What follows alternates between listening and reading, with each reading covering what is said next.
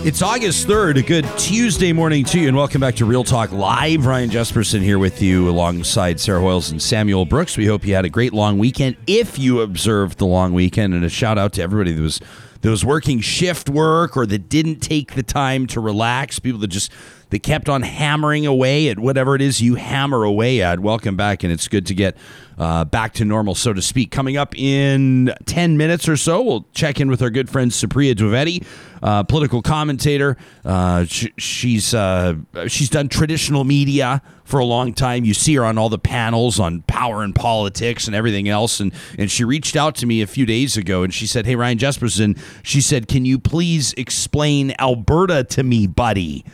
And uh, it, it, kicked off this firestorm of of commentary, of course, of of uh, a whole bunch of people from Ontario, bum bum bum, willing to explain Alberta to her, and then a whole bunch of people from Alberta pushing back, and then people from BC chiming in, and what she did really was kickstart a national conversation. We'll find out exactly why she was so curious about Alberta.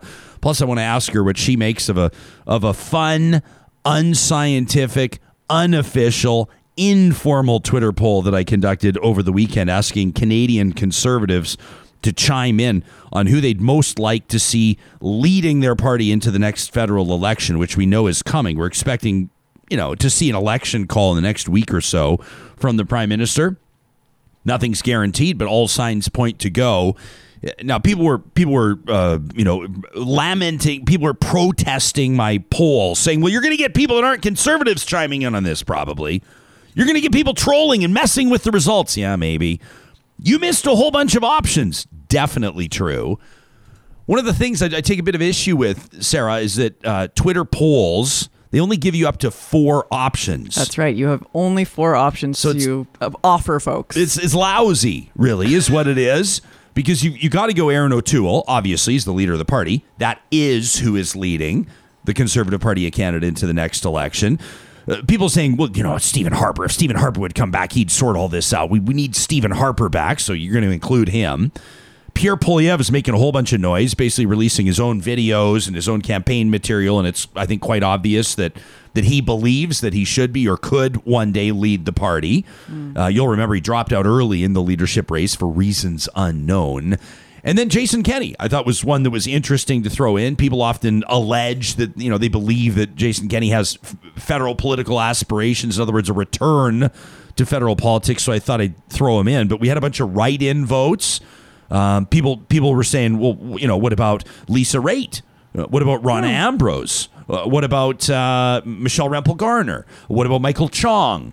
What about right? And there's several other options. So we could do maybe kind of a, a follow up poll, which could be interesting. But of those four, we'll reveal the results. Uh, more than 3,000 votes. We'll reveal the results with Supriya Dwivedi coming up in just a little bit. Later on in the show, this is, I think, going to be a fascinating conversation about daylight saving time because most people really don't understand what's going on, including me. I had to Google before we went on today, before we started doing the show, I went and Googled. I was like, when is it? Are we in it now? When does it stop? All people know is spring forward and fall back. That's what people know when it comes to keeping daylight saving time, people will say, well, hang on, what does that mean? Does that mean we're staying where we are now? Does that mean we go where we were before? And I'm going, yeah, I'm with you. Who the hell knows? So we have another unscientific, unofficial Twitter poll going on right now, and you can find it if you follow me on Twitter at Ryan Jesperson. I would imagine we've pushed it out probably from our Real Talk RJ you account. Betcha. It's retweeted. Which we encourage you to follow. It's it's it's slowly but surely building a follower base, but I know we could do better if we really hammered it home that we would love for people to follow our new account at Real Talk RJ. Hammer it. Hammer it. Go ahead and give us a follow. Maybe we'll check in on our unofficial unscientific Twitter poll right now just to get a sense of, of where people are at. So we posted about a half an hour ago. We got about 540 votes here. Uh, 56% say drop it, drop daylight saving time. Uh, about 18 and a half, let's call it 19% say keep it, and 25% say they don't care. Now, there have been some good points made.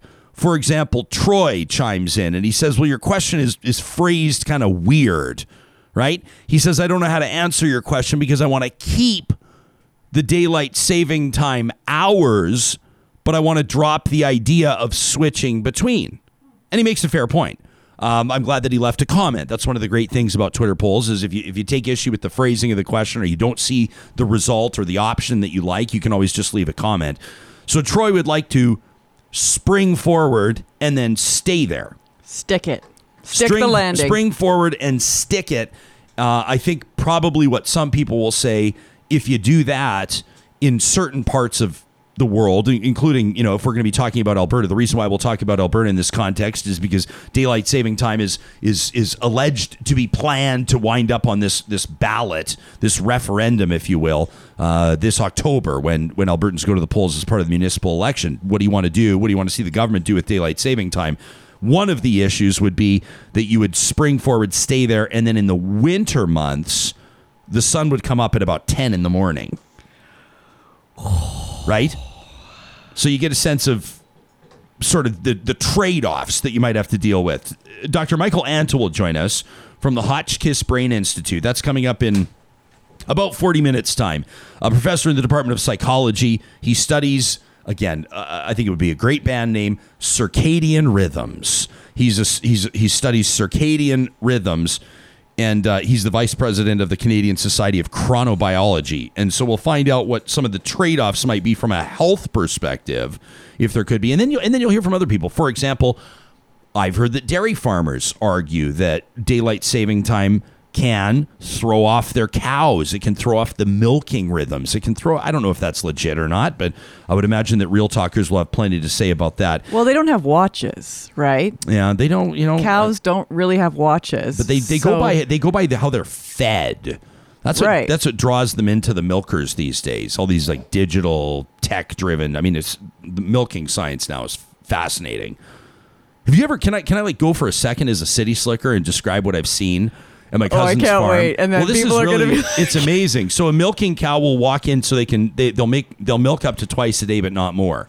And uh, and what draws them in is food. Hmm. So they come into the kind of uh, you know imagine like a big long sort of a phone booth type thing. Uh, What's a with phone with booth? like yeah exactly with with like a trough at the front. When it comes in, it scans. It knows exactly which cow it is of the hundreds on the farm. It knows which one it is, and each cow can have a specific diet customized for what it needs. This is really fascinating stuff. So it comes in, it scans the cow, it knows which cow like it is. by its retina. Well, what, however it scans, I think it Yeah. actually scans the udder. To be honest with you, I'm not. I'm not exactly sure, but it knows which one it is, and of course they're all tagged and everything. But it scans it. It dispenses what feed mix that cow is supposed to have, and then as it eats, as it feeds, the milkers, like the, the things go on, they they affix themselves and they milk the cow, and then the cow goes and goes on its merry way, and it can do that up to twice a day. Cows will try to get in a third time to feed more, and the machine will boot them out. It won't let them go. It's really fascinating stuff. It's amazing. It's not like you know the farmer's kids on a little stool at 4:30 in the morning, wiping the sleep out of their eyes, like milking it into a bucket anymore. That's well, that's not the way it goes. Lost jobs, man. Lost Fascinating jobs. stuff. Look at that. People being displaced That's everywhere right. by by automation, Automation. By automation. In about an hour and 20 minutes from now, Dr. Amy Cardinal Christianson will join us. Uh, this is a fascinating gig that Amy's got, a fire research scientist with the Canadian Forest Service. Also happens to be a Métis woman, and she's going to bring us a, a really unique perspective, one that we've been looking forward to here on the show for quite some time, as we talk about wildfires, the the indigenous side of historical fire management, or let's call it landscape management, right? Yeah. And uh, and I'm looking forward to that from uh, Dr. Cardinal Christianson. Amy will join us again, as mentioned, in about an hour and 20 minutes from now. Supriya Dwivedi in just a moment. Right now, we want to remind you that our friends at the Dairy Queens of Northwest Edmonton and Sherwood Park pride themselves on their contributions and their commitments to community. And they've been in touch with us. They said for the month of August, as the devastation of Canada's residential schools continues to unfold, we felt a need to educate ourselves by reaching out to friends within the Indigenous community. We wanted to align ourselves with a group who would benefit from a month of community commitment. And so for the month of August, there are six locations Palisades, Namao, Newcastle, Westmount, Y Gardens, and Baseline Road are going to donate a dollar from every cone sold to the Wakutowin Society. The Wahkutwin Society, we're going to be telling you a whole bunch more about them through this month. Not only just residential school survivors, but cancer fighters too. And they host retreats for healing for Indigenous women. Uh, this fundraising initiative is going to be amazing, and uh, we're looking forward to seeing Real Talkers step up in a big way. Sarah Hoyles does a great job as the producer of this show, keeping me on track and reminding me that I should probably mention that our title sponsor is the team at Bitcoin Well. They're entitled to the first mention every day. I'm sure they won't mind on that one. They'll probably give me one get out free card here. That's exactly right. On that one. What an exciting day it was for Bitcoin Well on Friday. They went public. They're the first publicly traded Bitcoin ATM company on planet Earth. And congratulations to our friends at Bitcoin. Well, of course, on this show, we never tell you to buy Bitcoin. We never tell you to buy their stock. What we do is, if you have questions, we encourage you to check in with their team. Pay attention to what's going on and make your own informed decisions. You can find more about Bitcoin well under the sponsors tab at ryanjesperson.com. Real Talk starts right now. Here's Ryan Jesperson.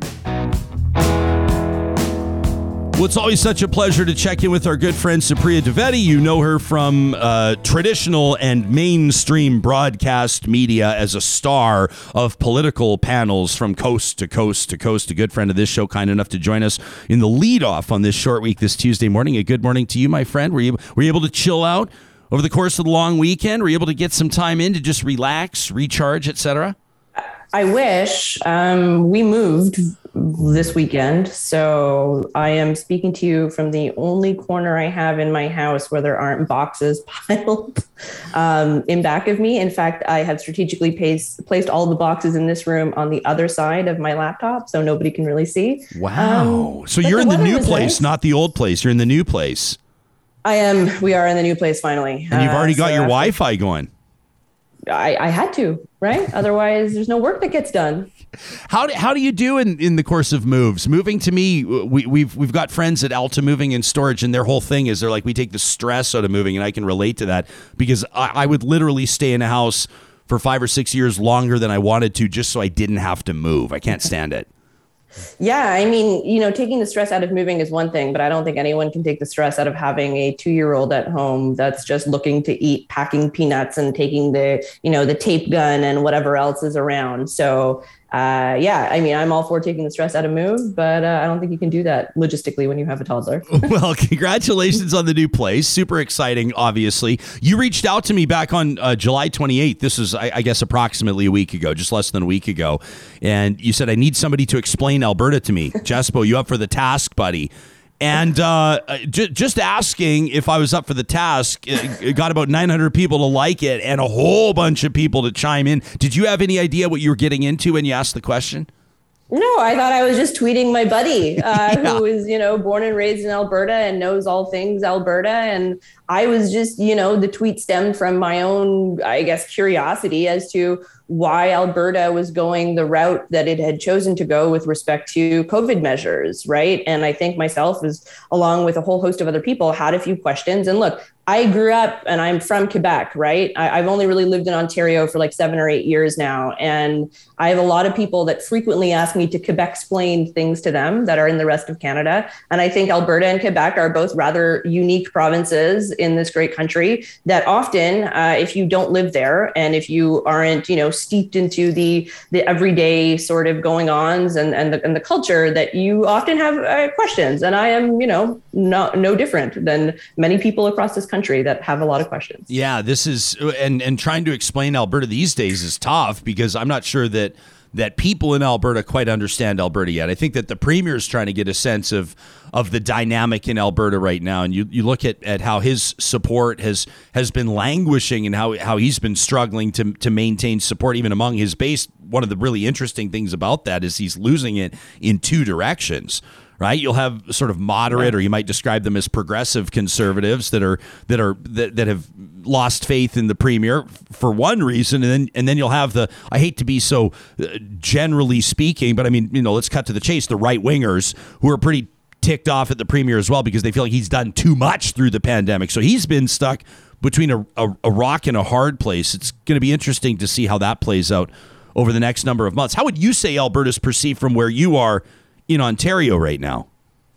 Well, I mean, I would say that my entire feed when Alberta had made, you know, the announcements that they did on, on July 28th, I think you said it was, um, was filled with public health experts and docs really decrying the move. And then a lot of, you know, political eggheads or nerds were basically saying that, okay, yeah, this is a little weird, but I guess it sort of makes sense given, uh, Alberta is more penchant for, I'm going to use very cliched terms here, but for things like, you know, freedom and from getting away from the tyranny of public health measures, which I, I you know, to a degree, I of course understand, but what I continually fail to really understand here is that we are in a situation right now, in this country at least, where we are awash in vaccines, right? We are very lucky to have access to safe and effective vaccines that are at the ready, that are at, readily available to anybody who's willing to get them. The problem with all of this is that every kid under the age of 12 is unvaccinated.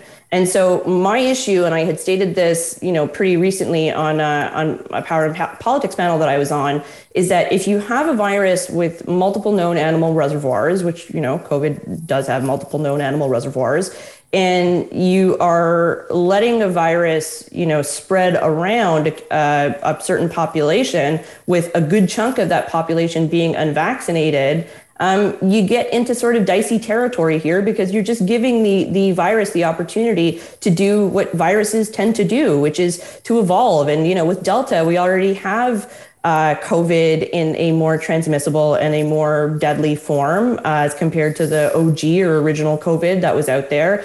And it just sort of worries me that we're only really going to react or do anything um, to sort of temper the situation once we already have kids in pediatric intensive care beds. And I, am sure I'm not the only person that wants to avoid that scenario or that situation. And I think there are some unhelpful comparisons that have been made out there. Like, I don't think comparing Alberta to Florida or to Louisiana or to another state that has, you know, very low vaccina- vaccination rates and very high test positivity rates, I don't think that's necessarily helpful because it's it's not a, an apt comparison. Um, because even though Alberta does have, I think, one of the lower uh, rates of vaccination uptake in the province, it's still leagues and leagues ahead of mm-hmm. where the U.S. is. So, you know, I, I don't want to sound too alarmist by, by by any of this, but I just want us to be mindful of the fact that every kid you see out there is under that is under 12 is unvaccinated and they don't have the choice to get vaccinated right now and as schools you know return and we see a lot more kids mixing and mingling um, it, it's it, we're, we're bound to see an uptick in cases and amongst kids you know with things like long COVID being still, you know, reviewed and we're looking at the data, it's A, worrying, and B, the most worrying aspect to me, again, as, as a layperson just watching this who, you know, isn't a, an MD or isn't a public health expert, is the fact that there is some evidence for neurotropism when it comes to COVID, meaning that it can infect nerve cells. And that is worrying to me. And that is reason enough, quite frankly, for me not wanting to roll the dice on something like this. But I guess the folks in charge in Alberta have a different mindset. And and again, to be fair to, to Alberta, my understanding is Saskatchewan did something very similar a couple of weeks prior to what Alberta did. Um, and I, I, don't think they got the same sort of reaction in the media that yeah. um, Alberta was facing. Yeah, no, that's that's definitely true. And and I think you know probably a couple of the big ones with regards to Alberta's policy, um, the fact that that testing numbers or case numbers won't be made public. Although a lot of people are making the argument too, and I'm I'm, tr- I'm re- remaining as open minded as possible. And you want to hear different perspectives on this. People are saying that case numbers are not relevant anymore. What's relevant now are hospitalizations and ICUs, and and and, and maybe a more astute uh, government communications team might have been able to steer the conversation there to sort of prepare the public for this departure from policy that people have, have become accustomed to. And that obviously, I think the, you know, if, if you're not uh, making uh, testing or public testing available like it has been in past, and you're not making testing data or case data available, then you can't really expect people to isolate if they're COVID positive, especially if they don't know if they are. And so that was lifted, and that's obviously the big one. That one to me is the huge one that make people concerned. There's no longer a mask mandate, for example, on public transit. If I'm going to take my little guy on the city bus, how do I know that there aren't two people that are COVID positive, either knowingly or not? That are out there. It's been interesting to see in Alberta, Supriya, because you've got a, a, series of rallies, and I'm sure I know that they've been making national news to all. As much as some people are trying to discount these rallies, oh, there's not as many people as they say there are, whatever the case may be. People are showing up day after day after day outside the McDougall Center in Calgary, outside the the legislature building uh, in Edmonton. Hundreds of people with placards and signs saying essentially enough is enough. And then you've got the, the premier's team, right? His issues managers and his, his comms staff that are, that are essentially saying some people just never want COVID to end. You know, they, they kind of like COVID. They've kind of built some of their identity around COVID and, and, and, and, and they're writing off or discounting these public demonstrations. I don't know a single person who doesn't want COVID to end. You know, if you speak to anybody who's in public health or is on or is a clinician that is right now on the front lines of a healthcare institution, I, I, I know a lot of these people, and every single one of them wants COVID to end. Nobody wants to see this continue. The the issue that we have, of course, is that there are huge inequities when it comes to vaccines. And you know, in in Canada, as, as I've already mentioned, and in North America more more generally, um, we're, we're we we have options, right? They don't have a ton of options in the rest of the world. So as the rest of the world is continuing to grapple with this pandemic and is continuing to see, you know, unchecked spread in a lot lot of these places, we're all at risk. And that's what I think, you know, is is really the hardest part of all of this is to really drill home is that in a society that is so hell bent on individualism and individual rights, you know, you have to do certain things for the collective good, like wearing a mask, right? Um, you mentioned not having any mask mandates on public transit. Well, how the fuck are we supposed to keep our kids safe in that situation, right? I mean, you just said maybe you know you can afford to not take public transit, and you know you you and your little guy can go in your car to get from point A to point B. But for a lot of people, that's just not an option, and I think that that's another thing that has been exposed even within you know Canada and within our, our own societies is that a lot of the inequities that have already existed and have persisted you know throughout various governments um, are now just being completely exacerbated by by the pandemic and by the conditions that have led us to this. And and it's just it's it's a real shame. And I think we have an opportunity to try and look out for the folks who are unable to look out for themselves right now, like those, you know, that are unvaccinated, 12 and under, but those that are also going in day in, day out to work um, public facing jobs uh, that have to deal with, you know, the kinds of people that you're talking about that are going to these rallies. And I, I know they're, they're common, not just in Alberta, but really across the country. I mean, in, in, in Toronto, there is almost like a weekly standing demonstration that happens with anti-maskers and, and anti-vaxxers alike. So it's, it's a real issue. This is uh, you talk about these unique cultures in Alberta and Quebec, and uh, to a certain degree, I, I do agree with you. And I think that you know not not for everyone in Alberta, but for many, words like freedom really ring true. And and politicians that that seek to uh, infuse some emotion or some passion into something will will invoke that word right? You know why why is Alberta why is it so uh, important that Alberta be first to drop these restrictions? You know if, if it doesn't come across as prudent why would it make sense well because Alberta's big on freedom. And you may sit there from Ontario, where you are, or someone from New Brunswick or British Columbia, and say, well, what? that doesn't really make sense. Freedom, uh, like not isolating if you're COVID positive. I'm not sure if I would, you know, hold that up as kind of a bastion of freedom, but the word is big for a lot of people. And, and I'm not sure that you can quite explain that culture. Like you saw it though, Supriya. If people want to read through uh, that Twitter thread again from July 28th when you asked me to explain Alberta. You know, you got piled on by some people. Some of them weren't very nice. Uh, the, just the simple fact that you would ask to try to understand the psyche or the ethos or the zeitgeist, if you want to call it, of Alberta right now. People were furious that someone from Toronto would even ask.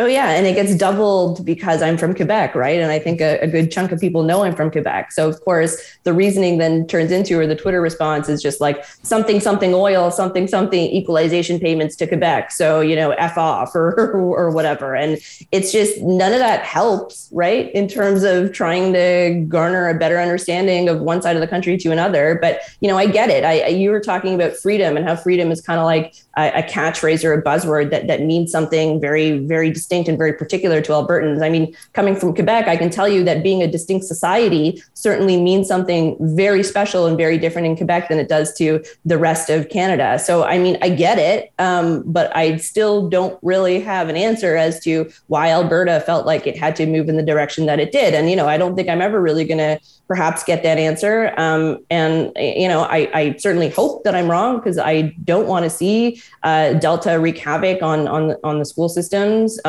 as we all return to school. But I think it's you know somewhat inevitable. And given the fact that the R value right now in in Alberta is above one, um, it's it's worrying. And it was above one when they lifted some of those uh, other restrictions. So I, I don't really know what the fallback plan is here, the contingency plan plan for if you start to see a, a rise in cases. And I think, you know, it's playing with fire. Inevitably, you're going to get burned. I think I think that the premier and his government, I think, have a narrative. And I think they're doing their best to manifest that narrative, right? That COVID's over, that it's going to be the best summer ever, and um, and if you can keep some of those numbers from being in front of people and really remove people's awareness or understanding, if you don't know how many new cases, and again, with prevalent vaccinations, cases are less relevant. But if you don't have the sure. data in front of you, it's tougher to push back. It's tougher for people to know what's going on. And, and I mean, this is this is when politics uh, meets that intersection with public health, right? And it's it's ground that makes a lot of people uncomfortable. Before we run out of time, I want to ask you about this. Are you expecting to see, let's say, within a week from it's it's it's August third, so let's say by August tenth, a week from now, are you expecting to see the prime minister call an election at some point soon? I do. Yeah, I do. I, I, I think we're, you know, all but heading for a federal election, and I would expect it to be called within the next week. If not within the next week, then within the next 10 days. Um, I think, you, know, it'll be interesting to see how things play out on the campaign. Uh, you know, uh, let me insert my cliched phrase of campaigns matter. Uh, but as of right now, I mean, the government, the Liberal government federally is in a good position to try and make the case for, for their majority. And I'll be really interested to see how Jagmeet Singh and Erin O'Toole uh, react on the campaign trail and if they're able to rally uh, some Canadians to vote for them. You've got Jagmeet Singh saying that, you know, he thinks that the governor general should deny the prime minister's yeah. request to dissolve parliament, which, which is Dude's supposed to be a lawyer. Kind Come of on, ridiculous. To be honest, yeah. it doesn't. It's not how it works. Uh, and then and then you've got this interesting point. So Canada has just surpassed Israel when it comes to vaccinations, which is obviously huge. This was just from a couple of days ago. Uh, Canada surpassing Israel on August first uh, for numbers of fully vaccinated citizens. Uh, says health reporter Eric Topol, a very high bar.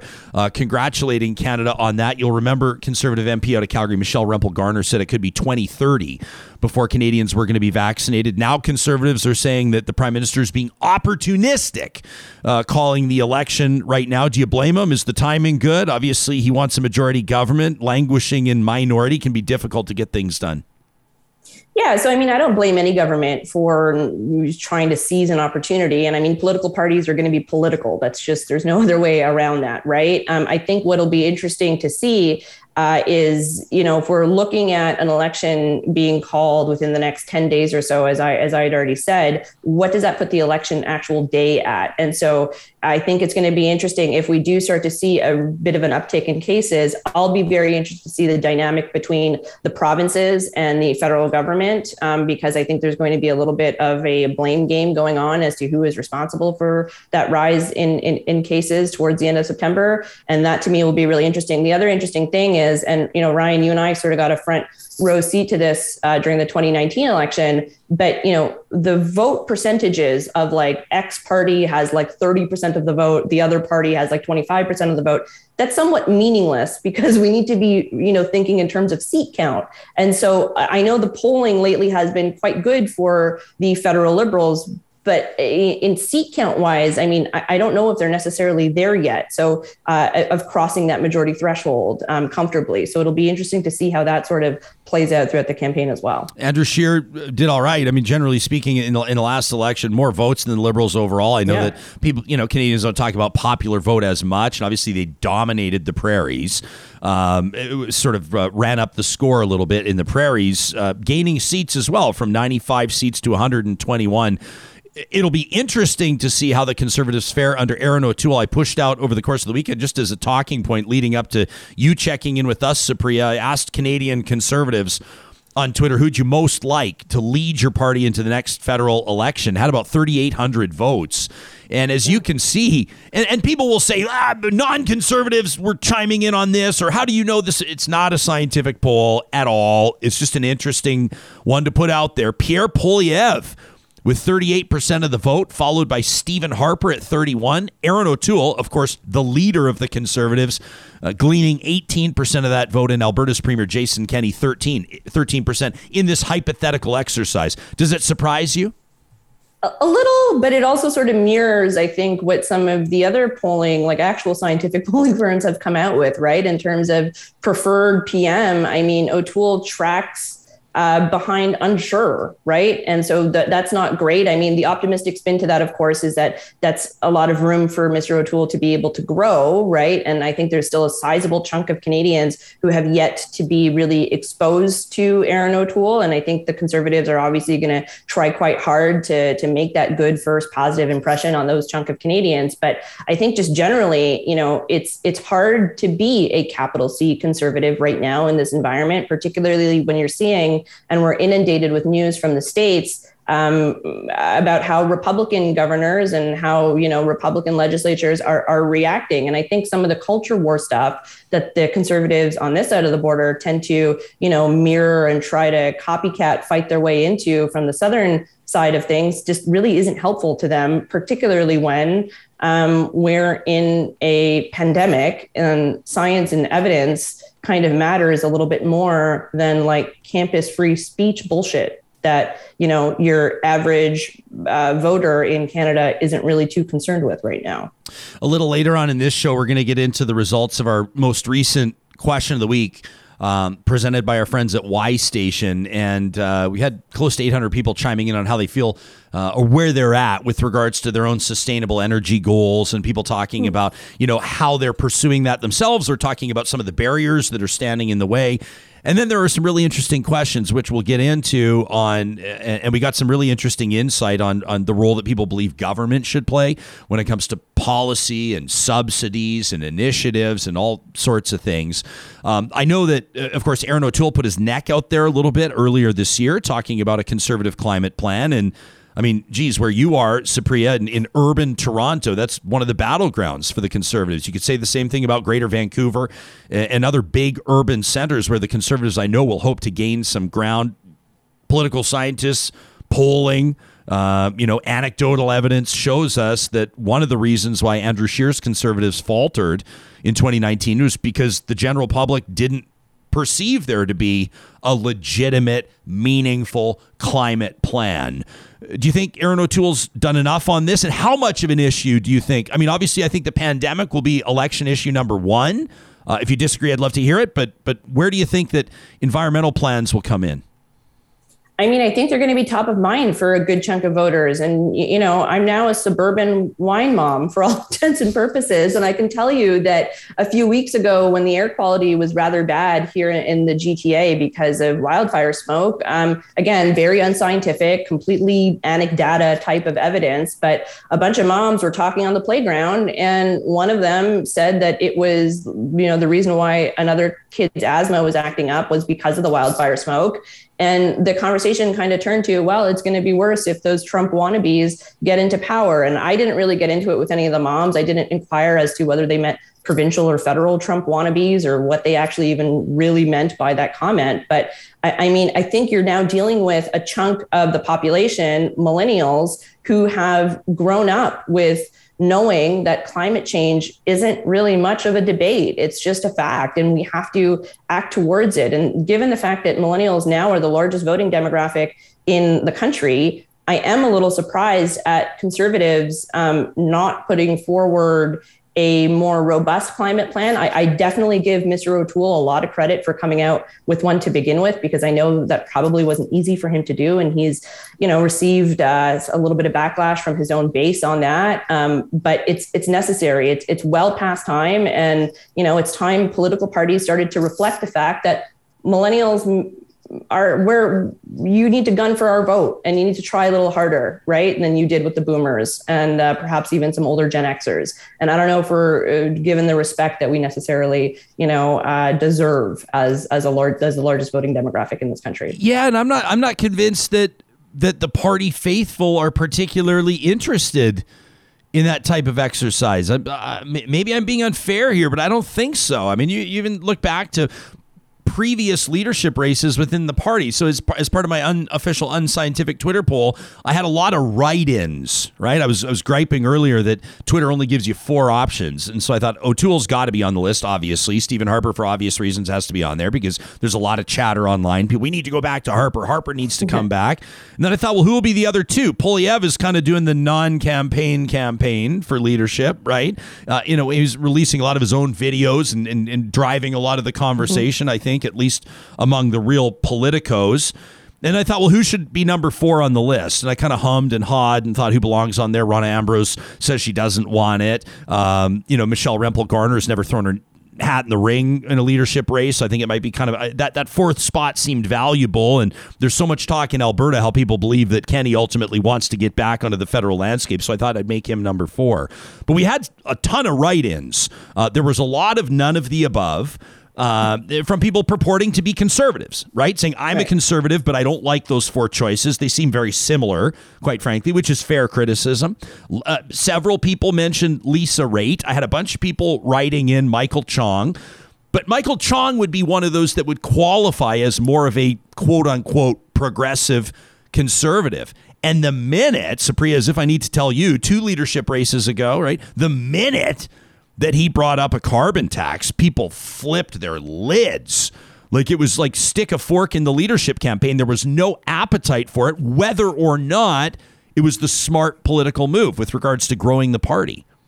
Yeah, totally. And I mean, you know, there was also, he received quite a bit of criticism for being one of the only conservatives in that leadership race to be outspoken uh, in favor of M103, right? That federal motion to condemn Islamophobia. And he, he, he got it, he got it quite uh, readily from from his own base on that front. Uh, I love Lisa Raitt. Like I need to disclose that. Like I have like a, a, huge girl crush on her, as it were. So I think she'd make an incredible conservative leader. I think there were initially a little bit of uh, griping because I her French I don't think uh, she's completely bilingual, but I, I, think Quebecers would be and other you know Franco um, Canadians would be somewhat sympathetic to anyone who is actively trying to learn French and to try and better themselves on that front. So if she were to make another go at it, I, I think it would be very interesting.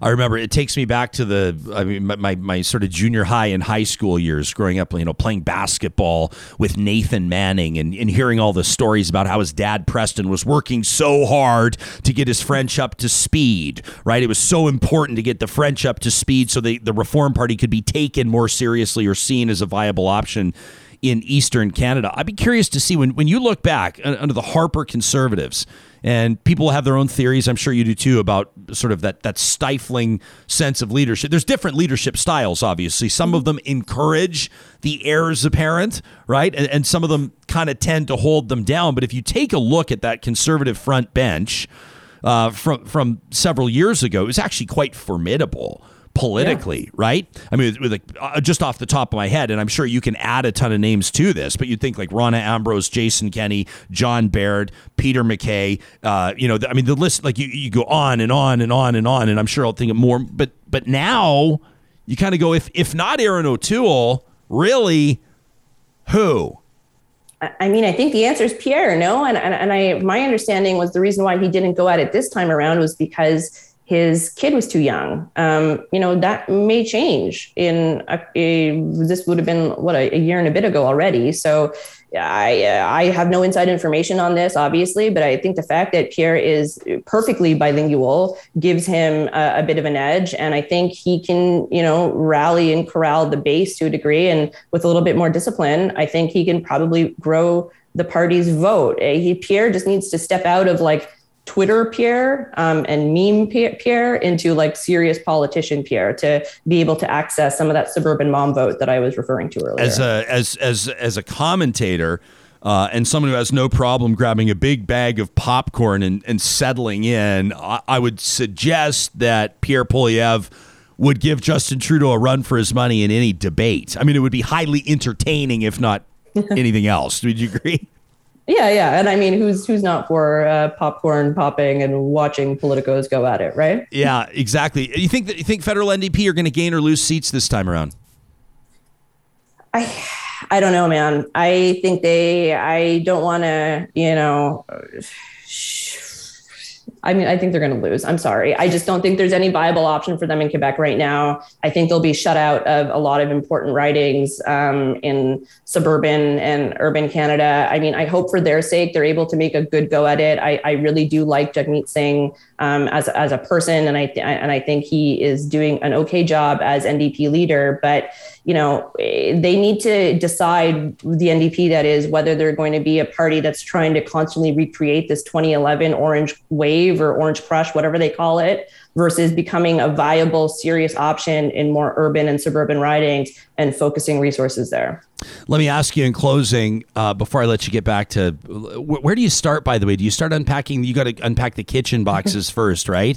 Kitchen, kids' laundry, that's where you got yeah, to start. Yeah, for us, it was kitchen and kids' room right away, yeah. and then everything else sort of just falls into place and, after. And, and, then figure out the rest later. We'll let you get back to it, but, but just uh, we we talked to as part of our series of conversations with the federal leaders, and we've spoken to all of them now, uh, save for Erin O'Toole. Actually, that's not true. I, I suppose uh, Mr. Blanchet qualifies in a way, and we'll endeavor to speak with him as well. But Annamie Paul, it was like 48 hours after we talked to her, all hell broke loose. It seemed, and uh, and trying to make sense now of what's going on. I mean, new. I mean, executives of the Green Party describe their new leader as killing the party. She's running into opposition on every front. What does this do to the reputation of the Greens? Does it matter? Is it significant? Have you paid any time uh, paying attention to this story?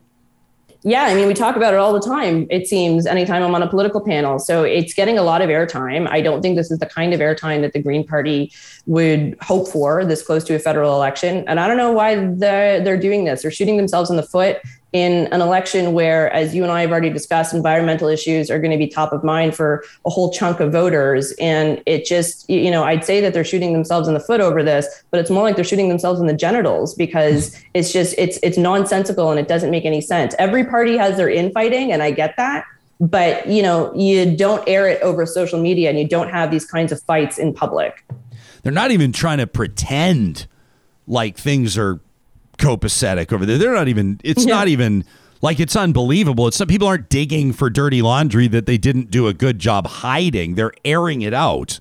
They're airing the dirty laundry for everybody to see, and it's. I just can't imagine what the thought is behind there. I mean, I you know I, I don't know if there's another leader in waiting that they believe will captivate the attention of Canadians, or maybe I'm missing something on Annamie Paul, but to me, she kind of came across as somebody that could move the needle a little bit.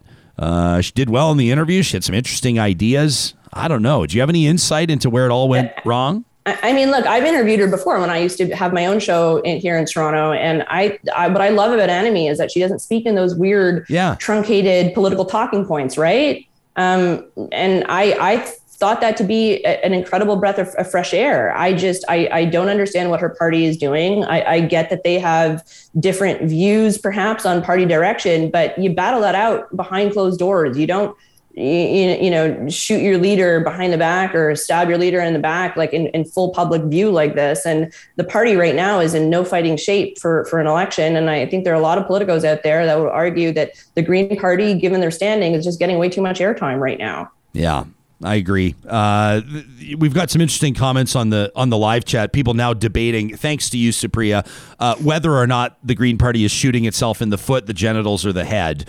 Um, all all three are putting a strange thought through my spine as I visualize all three scenarios and circumstances. Uh, it's great. You've got us thinking. You've you've got our brains churning, which is uh, always the sign of a good conversation. It's always so good to welcome you to the show. Thanks for making time for us on the heels of moving weekend no less. Thank you. Always a pleasure, Ryan. You got it. That's Supriya Dwivedi. Give her a follow on Twitter. Of course, we link to her uh, on our tweet from our official Real Talk Twitter account at Real Talk RJ each and every morning.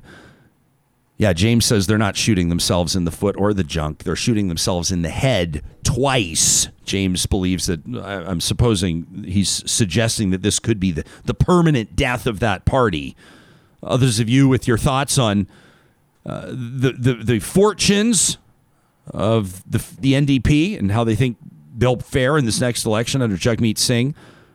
Arnold says he, he's not done a good job as leader. I know we like him, but I'm not sure what people think he's done well. He is a very likable guy. Um, I appreciated his availability on the show.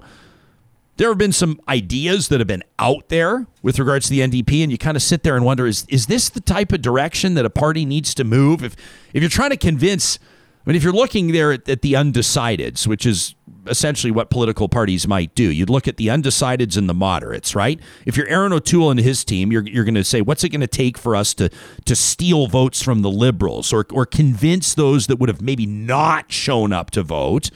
Right? There's there's there's two types I think of of votes up for grabs. Number one, people that voted with tepid enthusiasm for a party, but they would assign their vote elsewhere in future, and those that quite frankly didn't vote they didn't feel inspired or compelled to go out there and, and exercise their democratic right, but they would if it was the right leader or the right policy. Kind of brings us to this referendum that Alberta's looking at, doesn't it? Coming up in October. That's that's the theory behind why Alberta's premier might be wanting to put some of these things, including, you know, rejigging the equalization formula or daylight saving time or what have you, a lot of people say, well, it's because they're, you know, they're, they're trying to find a reason to get people out to the polls.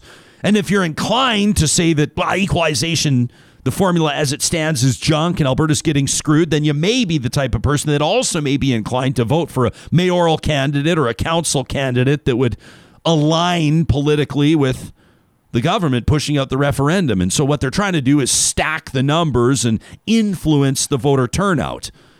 Other people will say, why don't you fasten your tinfoil hat on a little stronger, right? They'll try to dismiss that type of idea. We're always curious to know where you land on this. You can send us an email anytime to talk at ryanjesperson.com. Hey, a heads up, everybody. Coming up August 20th through 22nd, Canada, and in particular, our home city of Edmonton, Alberta, will play host to the 2021 World Triathlon Championship finals. This is the pinnacle triathlon event. Edmonton is one of three cities worldwide to have held the World Championships three times. Canada, known as, or rather, Edmonton, known as Canada's Triathlon City. As we revealed to you last week, Edmonton has produced more Olympians than any other city in Canada, welcoming the best and arguably the fittest athletes in the world. They're welcoming spectators in person. There's also a variety of events for all ages and skill levels. Registration is open right now with limited spots. You can check it out at edmonton.triathlon.org. With so many cyclists in the city, they're also holding their inaugural er, Edmonton Urban Cycling Fondo presented by Melcor. This is a community race on a closed course through Edmonton's iconic river valley. That'll go Sunday, August 22nd. More details at edmonton.triathlon.org. If you're getting set to get the heck out of Dodge, we want to remind you right now you can fly nonstop from Edmonton to Amsterdam with KLM that starts August 19th. Circle your calendars just over a couple of weeks from right now. While you're there, why not self park at Jet Set Parking Edmonton? You're not going to get any closer to the departures gates for, for the price you're going to pay. You can book online at jetsetparking.com. And if you use the promo code Real Talk, get this the promo code Real Talk at jetsetparking.com gets you parking for $5 a day. What? $5 a day at the airport for any travel right through to the end of 2022. Jet Set Parking is locally owned. Take my word for it. You'll love them. Let's check in on our unofficial, unscientific Twitter poll this morning. We're asking you how you feel about daylight saving time. We've asked if you want to drop it, keep it, whether or not you even care. Right now, 56% say drop it, 20% say keep it, 25% say, yeah, we don't really care. One in four don't care. Uh, Dr. Michael Antle is a professor in the Department of Psychology at the Hotchkiss Brain Institute at the University of Calgary. And for coming up on 20 years, he's been studying circadian rhythms. He's the VP of the Canadian Society of Chronobiology. We're thrilled to have you here, Dr. Antle. Thanks for making time for us. Good morning. Oh, Thanks for having me. I, have I've been accused by some, and, and, and, and upon reflection, I, I recognize that they have a great point. They do have a good point. They say that, that I have worded my poll question poorly. Uh, they, they say, well, hang on a second. We, we don't necessarily want to drop daylight saving time. We want to spring ahead. So, in other words, they like where we are now. They just don't want to fall back again. Before we get into this, do you have a position on this divisive debate? I, I, do, but uh, I want to echo what your your uh, commentators have said that this is one of the worries going into the fall is we don't know what the phrasing of the question on the referendum is going to be. And we know they got it wrong when they asked us previously because they only gave us two choices and they mirrored off the BC one that they put up um, two years ago in BC, where they only gave a choice of, you know, stick with the spring forward, fall back, or stay on permanent daylight time. And they didn't actually give the option. And, and it's hard to out what people want when you don't actually give them all the choices. And and I think to be honest, if I can just speak from my own personal perspective, for as simple of a concept as it is, it's actually quite confusing. Like if, if, yeah. you, if you ask people to sort of sort out how they feel about daylight saving time, I find myself even trying to do some math and I'm going, hang on a second, because mine always comes down to sports. And I'm going, does this mean does this mean that hockey games are starting way later or are they going to start earlier? What's it going to do to TV schedules? People find ways to apply it to their own lives, don't they? Yeah. Oh, for sure. Yeah, and it is confusing. I know uh, my wife, who She's listened to me rant about this for 20 years. She still has to ask me which one's which. Yeah. Okay. So we are in daylight saving time now, correct? We are. Yes. And we will fall back to standard time. Is that the phrasing we should use here? Uh, that's that's the official terminology. I like the term natural time because it's closer to what we used to do before we had all this standardized time. Okay, so we'll call it natural time and daylight saving time. Would your position yeah. be that we should stick with daylight saving time? I would argue natural time is better. Ah, how come?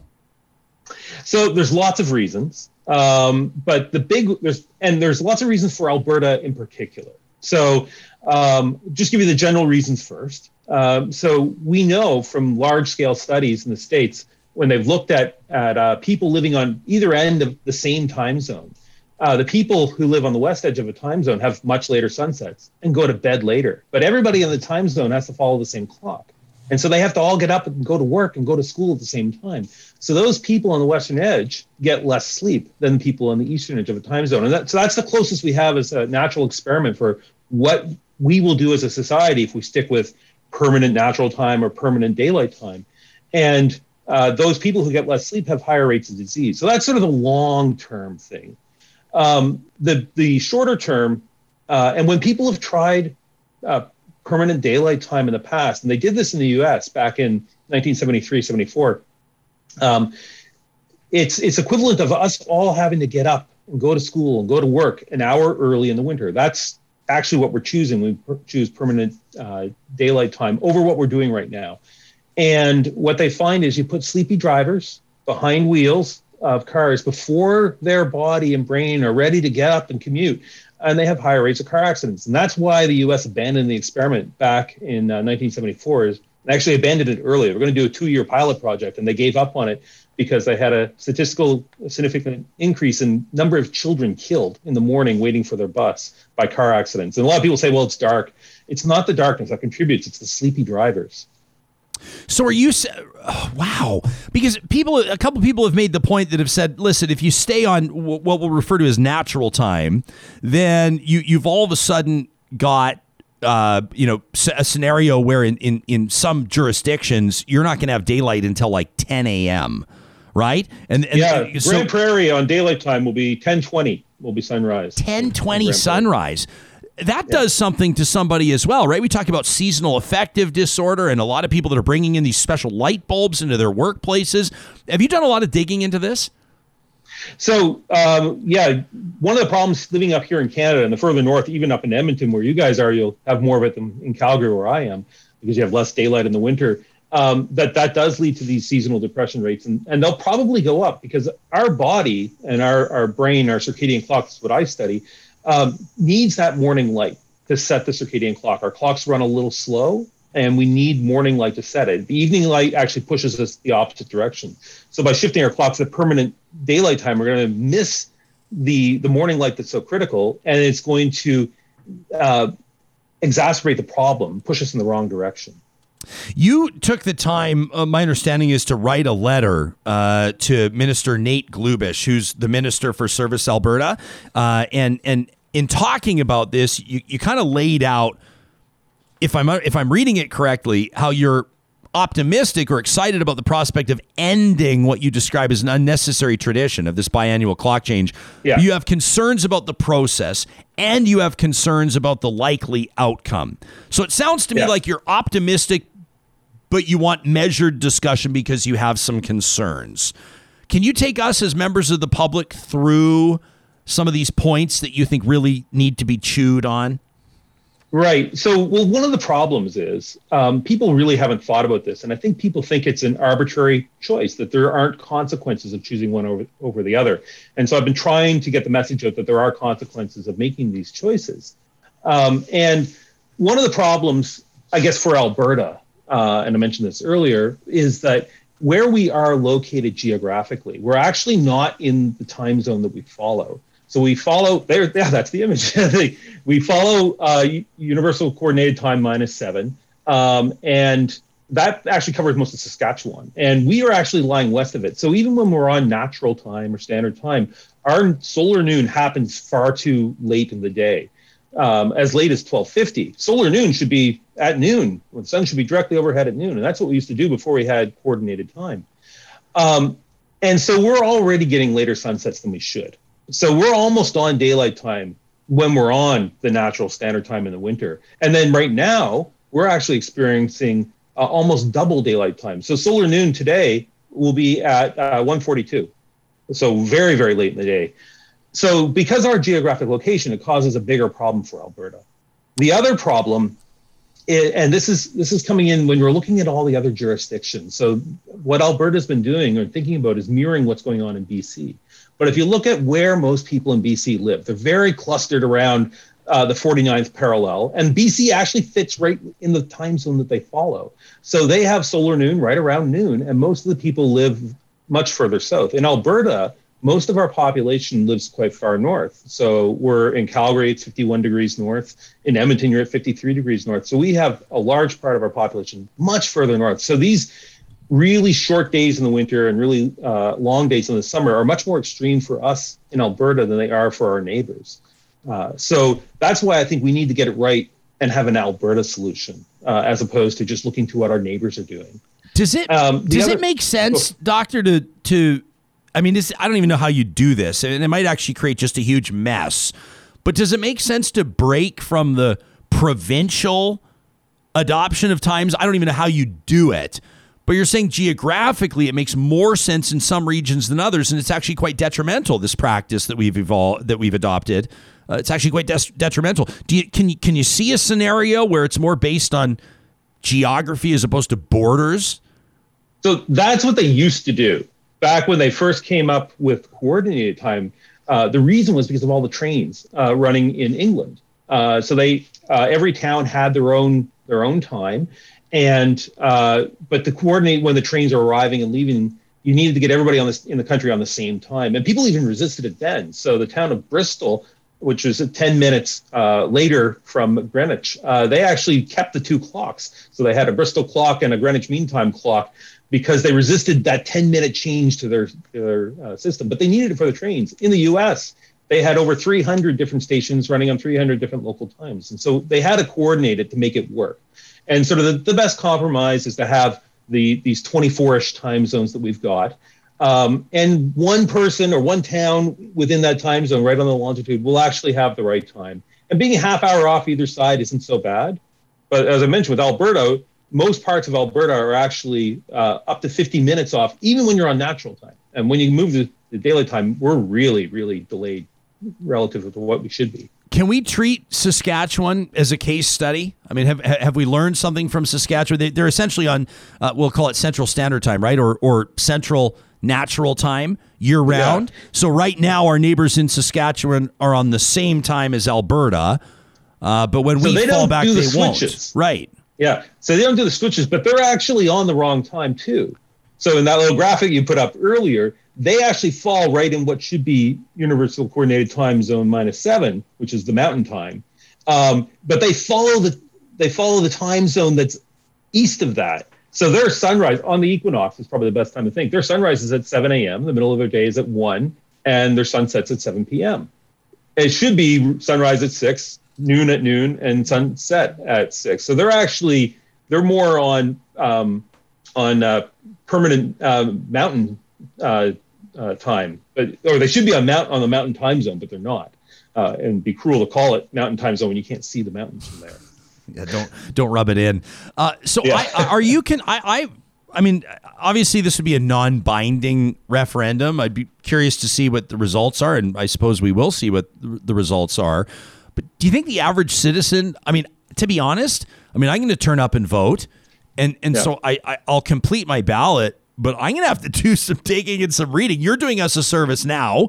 You're helping us understand this, but I don't know if the average person, no yeah. offense to well, anyone, is equipped to make an informed vote on this.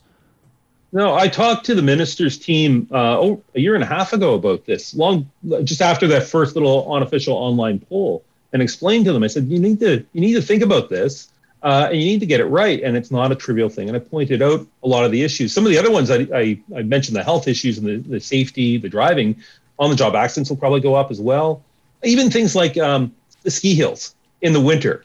Um, they can't open until it's daylight. And because they're right on the western edge of the province, they can't start running the lifts to get up the mountain until 10 a.m. when the sun comes up. So they're going to have to delay their start time. At, and right at the time of the year when we have our shortest days is the busiest ski season. Here in Alberta, we have some of the best skiing in the world with uh, Jasper and Lake Louise. Um, and and people come from all over, but they won't be able to get as much skiing in because if we go to permanent daylight time, they'll have an hour less in the morning. So there are, I mean, there are real, there are tourism implications when when you when you start broadening, when, when you start zooming out, so to speak, you realize there can yeah. be very real economic implications to this? I mean, how big picture do you look at this with regards to economic implications? Well, so there's been some studies that have done some analyses on this, and because we know people are going to have more on-the-job accidents because they're tired at the start of their day, there's going to be lost productivity.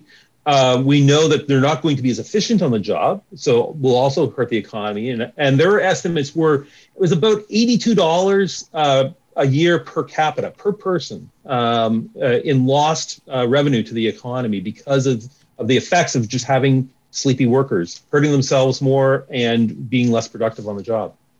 I'm trying to uh, quickly do the math because I, I, I don't. Uh, so I'm just going to hear on my on my calculator. So we'll so we'll say that Alberta's got four and a half million people times eighty two dollars per capita. So it could cost the province three hundred and seventy million dollars in economic sure. activity to make the change. Does that sound right to you? I think so. Wow. So to give people a sense, that's that's just under one percent of of the annual budget of the province. I mean, that's a that's a pretty significant number. I'm not sure that's the yeah. type of thing that should be put to a vote. Uh, then again, no. I'm not sure. I'm not sure if you if you don't put it to a vote, I'm not sure that you have the proper factors at play with regards to why the decision's being made and who's making it. You know what I mean? So the places that are talking about it haven't had a referendum. Mm-hmm. Uh, the Yukon just put it in arbitrarily last fall. They're still they stayed on daylight time, um, and uh, I feel bad for them because their sunrise was around 11:30 in the morning. It's always hard to chase daylight that far north, but their their sunsets were quite reasonable. They were closer to I think it was 3:30 or 4 in the afternoon, but they didn't bother. Uh, I don't think the BC's talked about it. They passed the legislation as soon as all the Western states go in, they're going to adopt it as well. So they don't need to ask the public. Um, I was arguing with the, the minister's staff, just saying you should look at the facts and make the choice that's right for Alberta. Um, it's a hard thing to wrap your head around, and it's a hard thing that to get the public and expect the public to wrap their head around.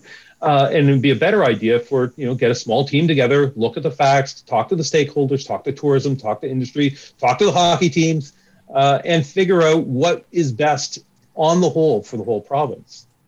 Yeah, I'm trying to think. I mean, if you look at you know even just with the hockey teams and the broadcast schedules and that type of a thing, uh, if if you have a Battle of Alberta, for example, as the late game on Hockey Night in Canada, typically that's an 8:07 p.m. puck drop. We're we're talking that would be a 9:07 puck drop, right? Am I correct? If you stay, yeah, if if that's how they do it, um, I mean, they would probably you can't do that. Uh, Right. You have to look at when the other teams are starting and when there's a slot, I guess, in the broadcast schedule. Yeah. I mean, I just can't see that happening. That'd be too late. It, it, yeah. of course it would. Right? I mean, yeah. it's just it just doesn't seem to work. Have you done research? I would imagine you have into the implications on learning, like students in yeah. schools from elementary all the way up. There's a there's a large amount of literature on this, uh, and it's funny. Some of the states that are talking about getting rid of um, standard time, natural time, are also making changes to their schools to benefit the students. Um, so we know that the later in the day students start, particularly the the um, uh, the high school students and university students, uh, the better they do. They can go up a full letter grade just by delaying the start of school by an hour. Um, and uh, uh so, and that's the further later after sunset. Now, in this case here, we'll have uh, in Alberta in Calgary sunrise um, at the end of the year when we're having final exams at Christmas time it's going to be 9.30 and our students have to go in and start writing these exams at 8 a.m an hour and a half before sunrise so they're going to be really hard done by uh, so we know that we should be for our, our students and, and, and for everybody really trying to delay the start of our day as much as possible and we'll get the best performance from people the best learning from our students kim says on, on our live chat she says change takes time to adopt but it doesn't mean we don't change Kim says big companies work in multiple time zones already, so big whoop. Does she make a good yeah. point? So when I was talking to the minister's team, and, and, I think they already know what they want to do. So the referendum is probably for some other reason than actually getting the people's opinion. Uh, because what they've told me is we have to do daylight time because that's what everybody else is doing. And we'll be out of sync with the rest of the world if we don't. Um, and that's not actually true because we know BC is going to move to uh, permanent daylight time. We know our neighbors in Saskatchewan aren't going to change anything. They're going to stay on the standard natural time. So we basically have to choose are we going to use the BC clock or the Saskatchewan clock? And we're going to have the same time as one of our two neighbors. If we go with permanent standard time, natural time, we'll be on the same time zone as BC. Hmm. So BC, I didn't know BC was making a change. They they've passed legislation to adopt permanent daylight time once Oregon, Washington, and California do the same. But the, the states can't do it without federal permission. Uh, they with their Uniform Timekeeping Act, uh, Congress acts, has to let them do it. Um, the states can't choose on their own. Do you think that this is going to be part of a bigger trend? It's happening. The conversation's really ramped up in the last few years. So I, I think people are are tired of it we as scientists have actually been studying the effects of the spring forward fall back for a long time and we know that that's not good. In april there are increased rates of heart attacks increased rates of stroke increased rates of on the job accidents. So we've been arguing to get rid of it. I think as scientists we fail to educate the public at the same time as to which is the best choice of those two options. Uh, but we we've been arguing to get rid of it. So that's a good thing. Uh, it's just what do we stick with? Do you think that there's i mean do you encounter cynicism around these studies like I, I, can imagine people would say really? Like springing forward an hour is causing people to have heart attacks and strokes? Really? You think the average yeah. person is, is really aware of the, the impact that it has?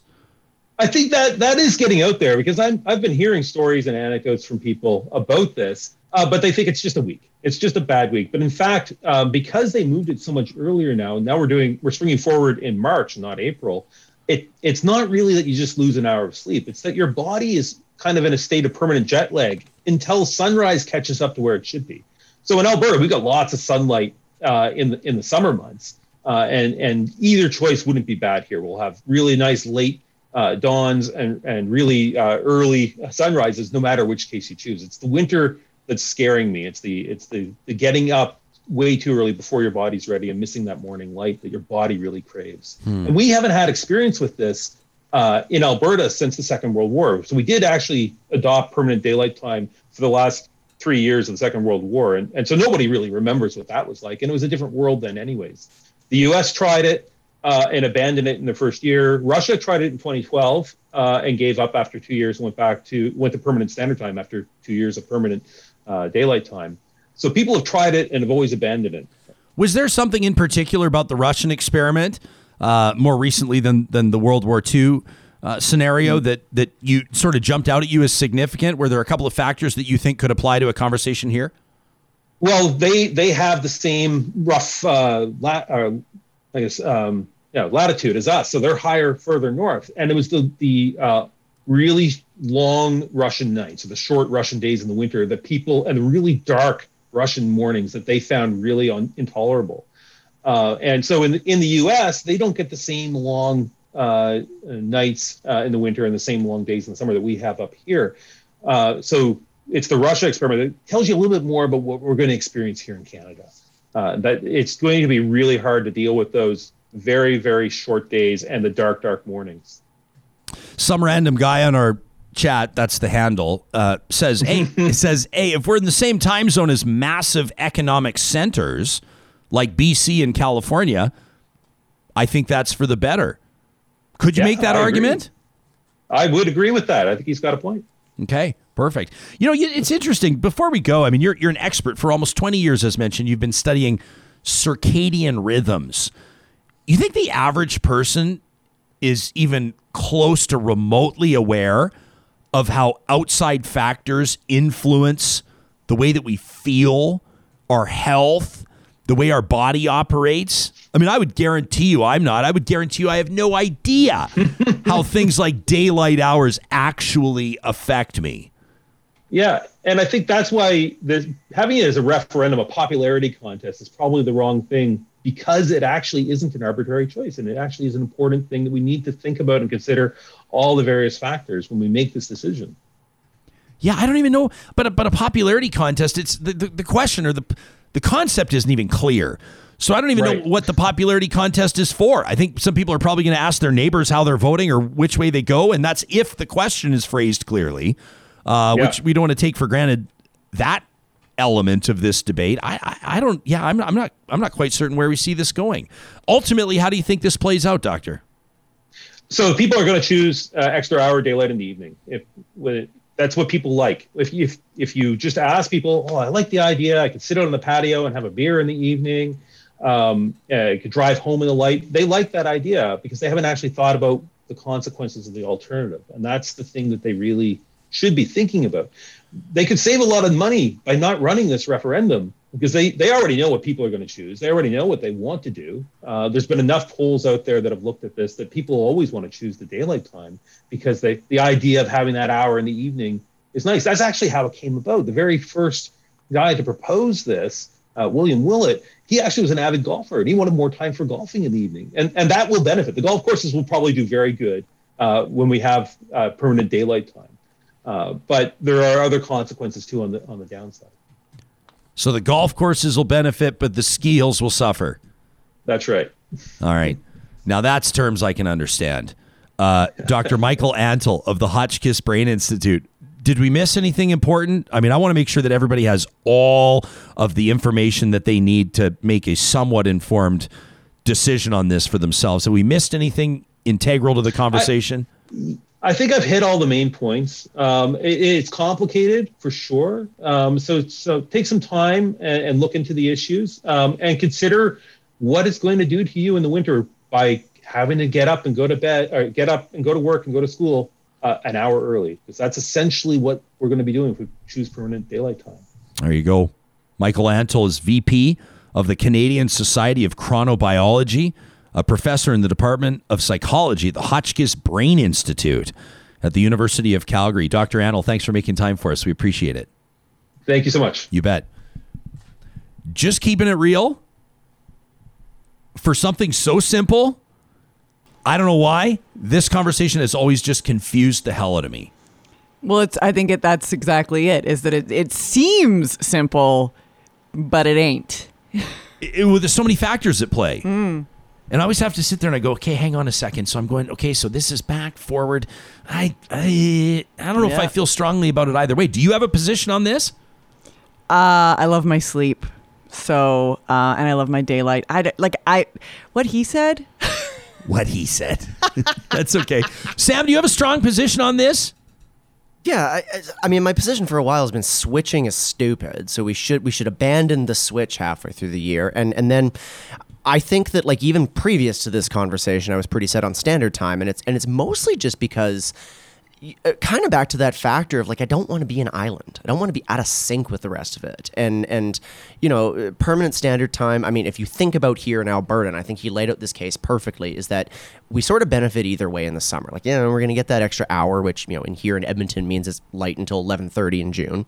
Um, so now that's ten thirty, but But it also means the sun's also- coming up at four in the morning. yeah, which is, I mean, yeah, we're all asleep anyways, I guess. But it's like in the winter is when it really, really affects you. And like I do remember so vividly just like going to school in the morning and like waiting for the school bus before the sun is actually up. And, Yeah. you know, to say if we pushed that even an hour earlier, it would be, you know, just like you'd, you'd be looking out of your office window at nine o'clock at the sunrise. It would be very weird. Yeah, Donna says, so what do we vote for? That's what I want. I want to just say, so what do we vote for? What like ask the experts. Uh, To me, the the expert on circadian rhythms from the Hotchkiss Brain Institute, I'm quite comfortable. Some people will say, "You sheep, you lamb being led to slaughter just voting the way that people tell you to vote." I'd rather just listen to the expert that's been studying it for 20 years and say, "What's best for the health of me and my family?" precisely like what he said. He's he's the expert. He's been studying for mm, 20 years circadian rhythms. He knows the literature. He can talk, he can reference, Yeah. you know, the studies that were done in Russia and elsewhere. Why the heck are we putting it in front of a whole bunch of people? I mean, the the idea that you know Alberta was saying, "Oh, well, we don't want to be out of sync with the rest of the world," made me laugh because uh, what are we doing with uh, COVID, there, folks? We take pride on being out of sync exactly. with the rest of the world, right? Come on. Yeah. Uh, so you know, people. Yeah. So people have their own. You know, Chris is watching in from Saskatchewan. Good morning to you, Chris. Says not changing is wonderful. Changing is the worst.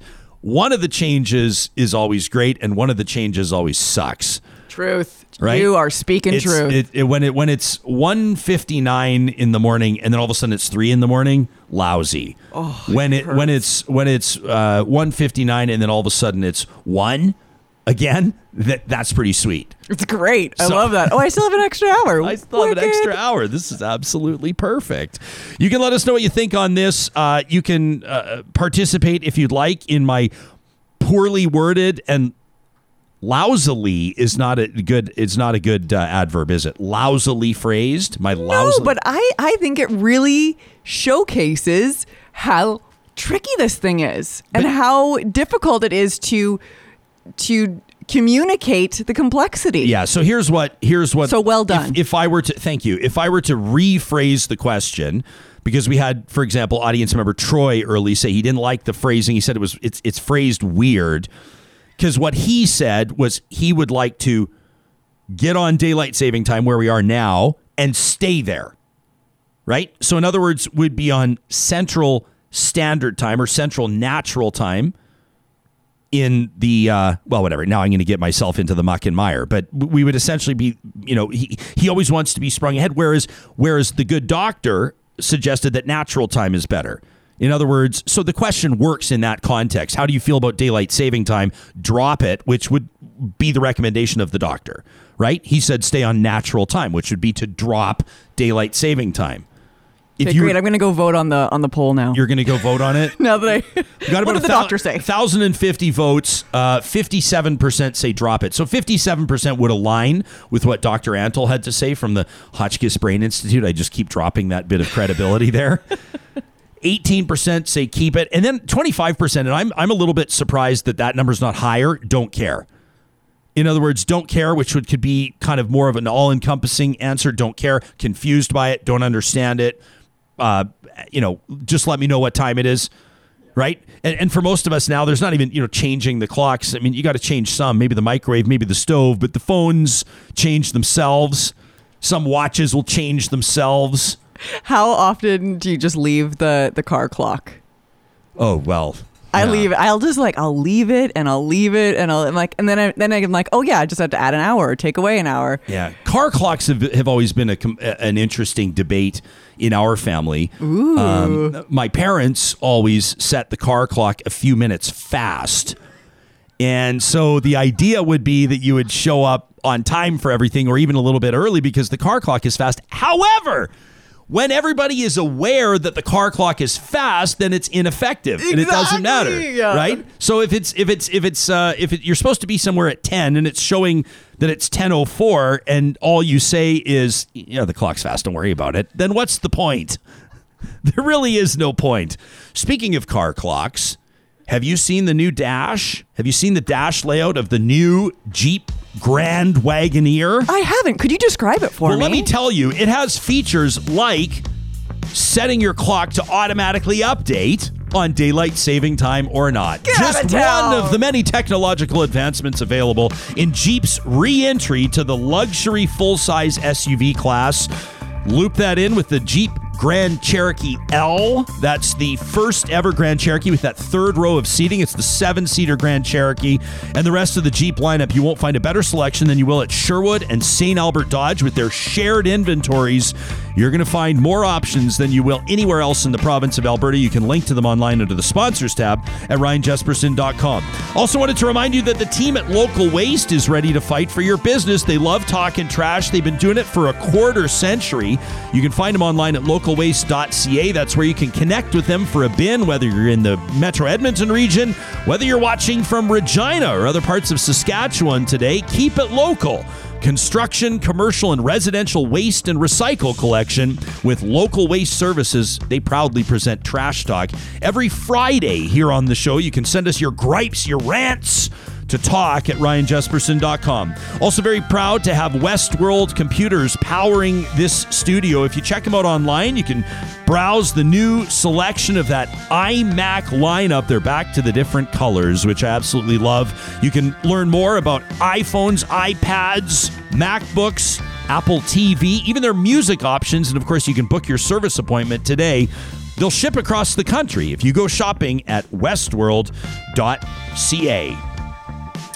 Coming up in about 10 minutes, we're going to learn more about what indigenous uh, landscape management looks like in the context of fire management. Dr. Amy Cardinal Christianson is going to join us. She's a fire research scientist with the Canadian Forest Service and to let real talkers know before we say goodbye, before we wrap the show today, we are going to reveal the winner of our Real Talk Net Zero Solar Contest. We had more than 700 people cast votes by way of our uh, question of the week presented by the team at Y Station. And uh, we've got a winner to announce. Somebody is walking out of here today. Somebody is winning a complete solar install, getting them to as close to net zero as humanly possible.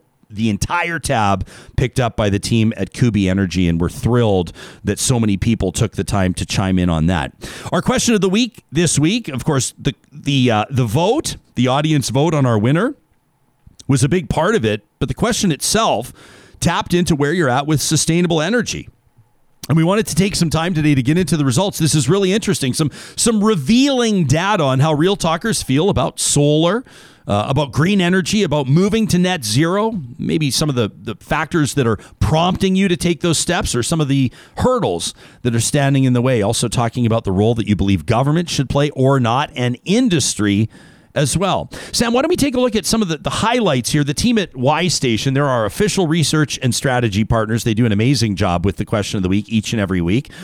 They compile some of the, the higher level stuff. I mean, these, these are some of the trends that they've picked out as especially significant. How about this? 54% of the 737 real talkers that chimed in on this survey, this weekly survey, 54% of you believe that a transition to renewable energy is extremely urgent. More than half. Here's another interesting bit of data. At a high level, only 7% of real talkers believe that the development of renewable energy options should be completely market driven. Just 7% believe that the market should be the sole driver of development of renewable energy.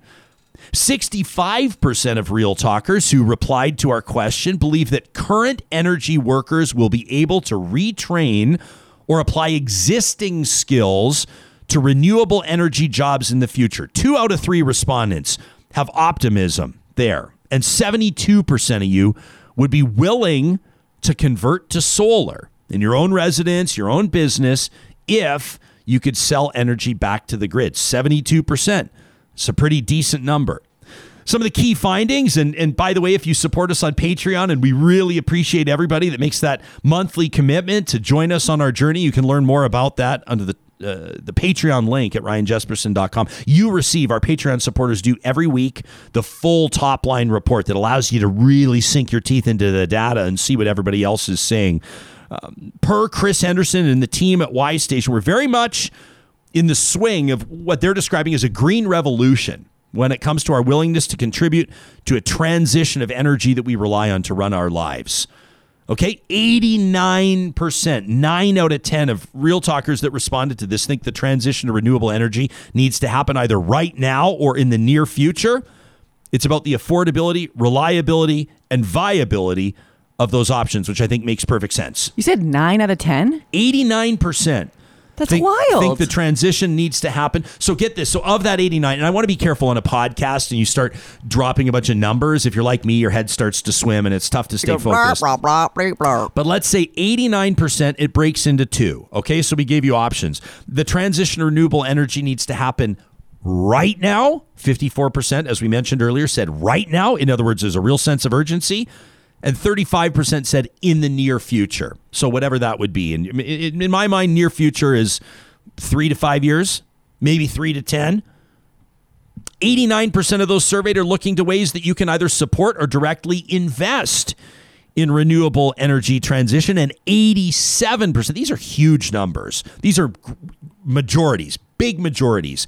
87% of real talkers polled saw a significant role for government to play in terms of programs they roll out to support the transition, as well as acting as an early customer for new tech. I liked the uh, the story that jumped out at me. I don't know about you guys, but one of the numbers that really jumps out at me is the 65% that believe that there's real opportunity for energy workers. And I think that that's huge, right? You, you take a look at a, at a jurisdiction like Alberta, for example, where, where uh, I think that the and Cal, the city of Calgary has done this in branding its city, mm. the word energy, as opposed to simply oil and gas. It's not a slight to oil and gas. We always have to be so careful we don't hurt anybody's feelings. It's not a slight to the, the, the history and the present and the future of oil and gas. But if you brand yourself as an energy capital, it can be all encompassing wind, solar, nuclear, What's the other one I'm looking for? Hydro. What do we call it again? What's it called? The hydroelectricity. Hydro. There's also like geothermal. Geothermal is Oh, the word. I'm looking we for. Yeah. There's amazing stuff happening Oh, with yeah. geothermal energy in the province. Yep. You looked. You looked like something I said raised your eyebrows, and I'm trying to figure out which one it was. energy when we when i mean i think it cuts both ways it's kind of like tar sands versus oil sands when people talk about energy it basically makes it more palatable um i mean energy resources that kind of thing i just sometimes i feel like it's it's used to kind of make it sound less damaging Well, I mean, we're, we're fucked without oil and gas, though. I'm, I'm going to also put that out there. And it is energy, and it does drive. Like, like we would be fucked right now without oil and gas. That's a fact of our own making Yeah, well, I don't know about that, but but people are transitioning. There's going to be a role for it. I just think, from a marketing standpoint, why would you nail your feet to the floor? Oh, if you look absolutely. at in I southern Alberta, you. what we can do with wind. If you look at what we are doing and can do with solar. I mean, Sam, I'm particularly intrigued by you, for example. I've seen that uh, you, you spent your long weekend ripping out ceilings and knocking out walls, and you're doing a big home reno. I am are doing you, that. Are, are, are you and Kelly, are, are you guys having conversations about potentially investing or integrating solar as you as you transform your living space? Oh yeah, and I I think that just because we've got a lot on the books, it's it's not going to be this year. But it, like I, I I have had quotes for solar on my house, and that was before there were some subsidies available. So I I'd need to kind of get requoted and get an idea of, of, of how the landscape's changed a little bit. But it's it's very very top of mind for me. I mean, especially since my garage roof faces south and it's completely unobstructed. It's a perfect spot for solar. Yeah, we asked uh, as part of this when it came to to Real Talkers' participation in alternative energy. How do you plan to participate in the renewable energy transition? Uh, As mentioned, two out of three, 66% support business or plan to support businesses that use renewable energy, which is big. You look at this, right? Like businesses will announce like we are we're, we are a net zero business or we are bullfrog powered or we are powered by Kuby Energy. People like to have those those um, it's it's uh, I know some people will say, well, there's evidence of greenwashing in certain places and that's a, certainly a conversation to be had, but it indicates our survey results indicate that it resonates with customers or potential customers if a business makes a commitment to renewable energy. Absolutely. I mean, I even like it when I see that someone's chosen the letterhead or the envelopes that they use are on recycled paper. Yeah. Like it's it's about, you know, furthering that brand and like what do you stand for? What do you align with? And then corporate values, right? yeah. Uh, 51%, more than half of you say that you, you intend to or you have invested in alternative energy in your own home, like solar. This is interesting. One in three, 33%, intend on shifting their investment portfolio to renewable energy companies. That's o- that's really tricky though because um the like the way that the packages are made they have a variety of, of different you know some things that are more risky Yeah. than others and I went in like 10 years ago being like I don't want to invest in X Y and Z and they were like well we can't do that there's no such thing Right. I'm like what Yeah. what are you talking about A third of respondents as well, 32%, just under a third, uh, intend uh, to participate in or purchase offsets like carbon offsets from third parties, companies, and governments, which I think is is an interesting one as well. And, and we have a, a conversation planned coming up on that on Real Talk in weeks to come. Uh, we asked you to fill in the blanks. I love these where you go above and beyond the multiple choice and, and leave us your thoughts. How do you plan to participate in renewable energy transition? Uh, one of you said, uh, I'm, I'm part of a lobby to challenge our current power infrastructure. Some ways to quicken renewable uptake is to have microgrids built where multiple consumers can harmonize consumption and production at a very local level. Current legacy grid operations do not allow for this innovation. Boy, have we ever had more conversation, I think, about grids than ever before. You take a look at that Texas storm and the implications there. You take a look at Alberta's power draw a few weeks ago through that heat wave and how the rest of the country factored into that. Another one of you said, I'm just trying to make small and educated decisions when it comes to my daily habits to support renewable options. One person, one step at a time. That's great. Another says, voting for politicians who support green initiatives and diversification. Another one of you said, less traveling, which was interesting. How do you think the government should be involved in the renewable energy transition? One of you said there should be a crown corporation that specifically fills holes in an energy transition if the market can't meet demand. Another said the government should procure large scale projects like they are doing and then completely get out of the way. Then let the market kickstart or, or, or, or work with what's been established. Another one of you said, you know, we've been spending the last 30 to 60 years letting the market decide, and, and the market doesn't care about climate change. I don't know about that says now it's the government's turn to step in and dramatically incentivize shifting to cleaner tech and sustainable lifestyles. A lot of you talk about incentives and, and, and rewards for behavior or rewards for steps, whether that's subsidies or otherwise. We asked you to share other general thoughts with us on energy transition. We'll wrap with this. One of you said that it can be done. We need to have political will to make it happen in an equitable and intersectional way. Another said we need to focus on reducing energy use, right? There are impacts from renewable energy that also need to be considered. Another says uh, there needs to be affordability or consumers won't transition as quickly. Costs should be reduced and additional fees need to be removed. And another one of you said it's all propaganda. If we actually think we can control Earth's temperature, we are idiots. One big volcanic eruption can cool the planet in less than a year. Mother Nature will decide, not us. The beautiful thing about our question of the week is that everybody has their say, and we appreciate those of you that take the time to fill it out. This week's question, you'll find it under question of the week at ryanjesperson.com. Last week, everybody's talking about it. The government of Alberta essentially released a plan to remove public health restrictions uh, in total by August 31st of this year. It said the decision was based on data. They've ultimately put it on Dr. Deena Hinshaw. Now, we've asked you a lot of COVID questions. We know that since the show started. I mean, the show launched in a pandemic. What do you expect? but this is a major development. We want to get your take on the nuances behind these measures. You will note we worked hard on this question. It's not a supercharged, highly partisan exercise. We didn't want that. We want to know how you feel about the changes, whether you think they're reasonable or reckless, and what's on your radar with regards to consequences. We'd love to see uh, again, strong turnout here. Get real. Our question of the week is presented by the team at Y Station, our official research and strategy partners. You can complete it by following the link at ryanjesperson.com com. And our thanks to the team at Y Station. They continue to do just an excellent job.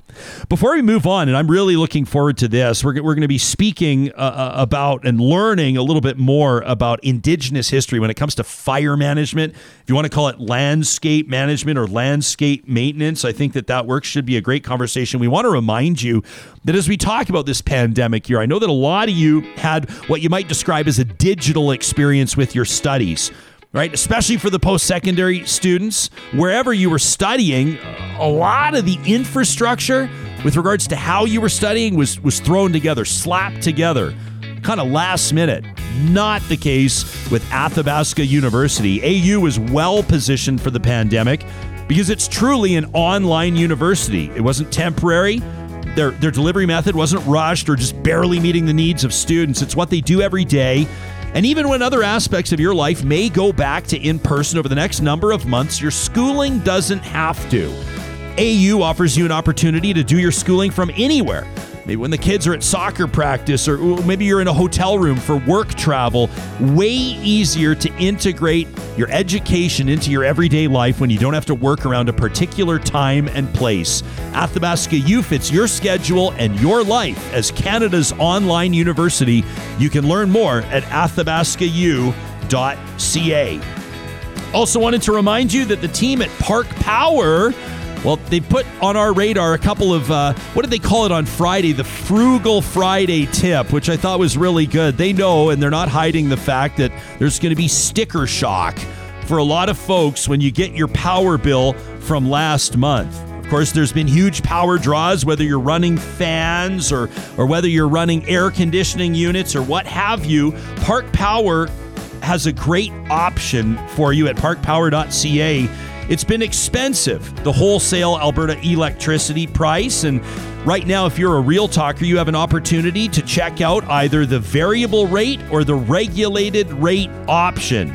Consider protecting yourself from price volatility by switching to a fixed rate offering.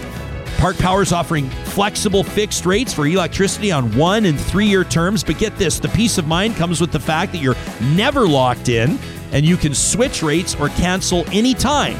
When you bring your business over to Park Power, make sure you use the promo code 2021 Real Talk. They'll save, you will rather, save $70. They'll shoot you 70 bucks off your first bill. 2021 Real Talk at parkpower.ca. Well, no matter, I, I, think I can say with confidence, regardless of where you were, uh, if you were anywhere in Canada, or for that matter, the Western United States, even to the Midwest, over the course of this long weekend, you probably experienced that lingering wildfire haze. We're seeing big fires continue to burn in British Columbia. We're seeing big fires burning in California. And it's got people talking about short term things. Like we talked to Dr. Sarah Henderson from the BC Center for Disease Control last week about some of the health impacts of wildfire smoke. And it's also got people talking about broader or wider angle or longer term or even historic landscape management. Dr. Amy Cardinal Christianson is a fire research scientist with the Canadian Forest Service, also happens to be a Metis woman from Treaty 8 territory. She's here because listener Tracy Price demanded we invite the good doctor to the show following our conversation on wildfire AI technology back on July 26th. Doctor, it's a real pleasure to have you here. We're grateful you accepted our invitation. Welcome to Real Talk. Hi, Ryan. Thanks for having me. What a fascinating gig you have as a fire research scientist. First of all, I always like to ask people what got you in to your field of expertise. What was it that so intrigued you about wildfire? Yeah, you know, excuse me, I grew up in the north, I think, and there's fires all the time for us, not as bad as now, but you know, I had a firefighting family. Um, my husband's a firefighter, and I actually was always interested in uh, volcanoes, but I moved to New Zealand for a few years, lived there, and you know, really wanted to come home to Treaty Six and Treaty Eight territory, and so ended up um, coming back to wildfire and and working in this area. Did you always have? I mean, did you always, uh, whether it was through the course of your studies, uh, in earning your doctorate, or the way that you've approached your your jobs and your research over the past number of years, have you always found a balance uh, be- between what we might call modern practices, as well as traditional or longstanding indigenous approach to fire management? Have you always found that balance? Yeah, you know, for me, I would say I'm one of the people who is kind of disconnected from culture raising, um, being like uh, raised. And so for me, it was when I really started looking at wildfire and talking to Indigenous fire keepers across Northern Alberta that I really started to, you know, learn a lot more about fire and then even put it into practice in my own life. Can we talk about, before we get into that, because I'm fascinated and I can't wait to ask you about that, let's talk about fire keepers and the historic or traditional role that a firekeeper might play in a community? Sure. So um, it depends on the community or the nation. So some nations had families that were firekeepers, and other nations had, um, you know, everyone had a kind of a firekeeping role in their community.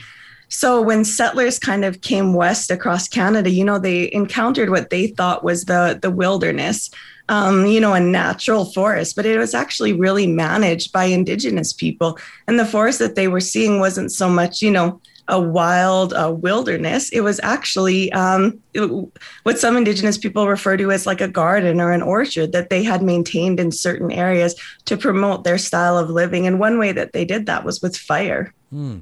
So I imagine, uh, and, and I'll qualify the question here because you're probably going to say to me, it, it, matters where we're talking about, it matters who we're talking about, and maybe even it matters when we're talking about.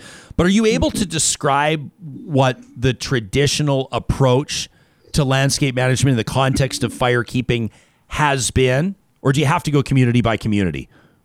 Yeah, it's really community by community based on their cultural values and what they're trying to achieve by using fire. But I think the overarching thing is that, you know, you're trying to promote landscape health and that you're trying to put more fire, um, to put mosaics back on the landscape. So, kind of patches of land that are either meadows or, or um, uh, you know, deciduous stands, other things. So, um, varying states of six succession story. have to clear my throat. There we go. Um, that are varying states of, succession. And so, uh, what you're doing with that is trying to, as a fire moves across the landscape, you're trying to prevent these really like high intensity or severe burns that we're seeing right now.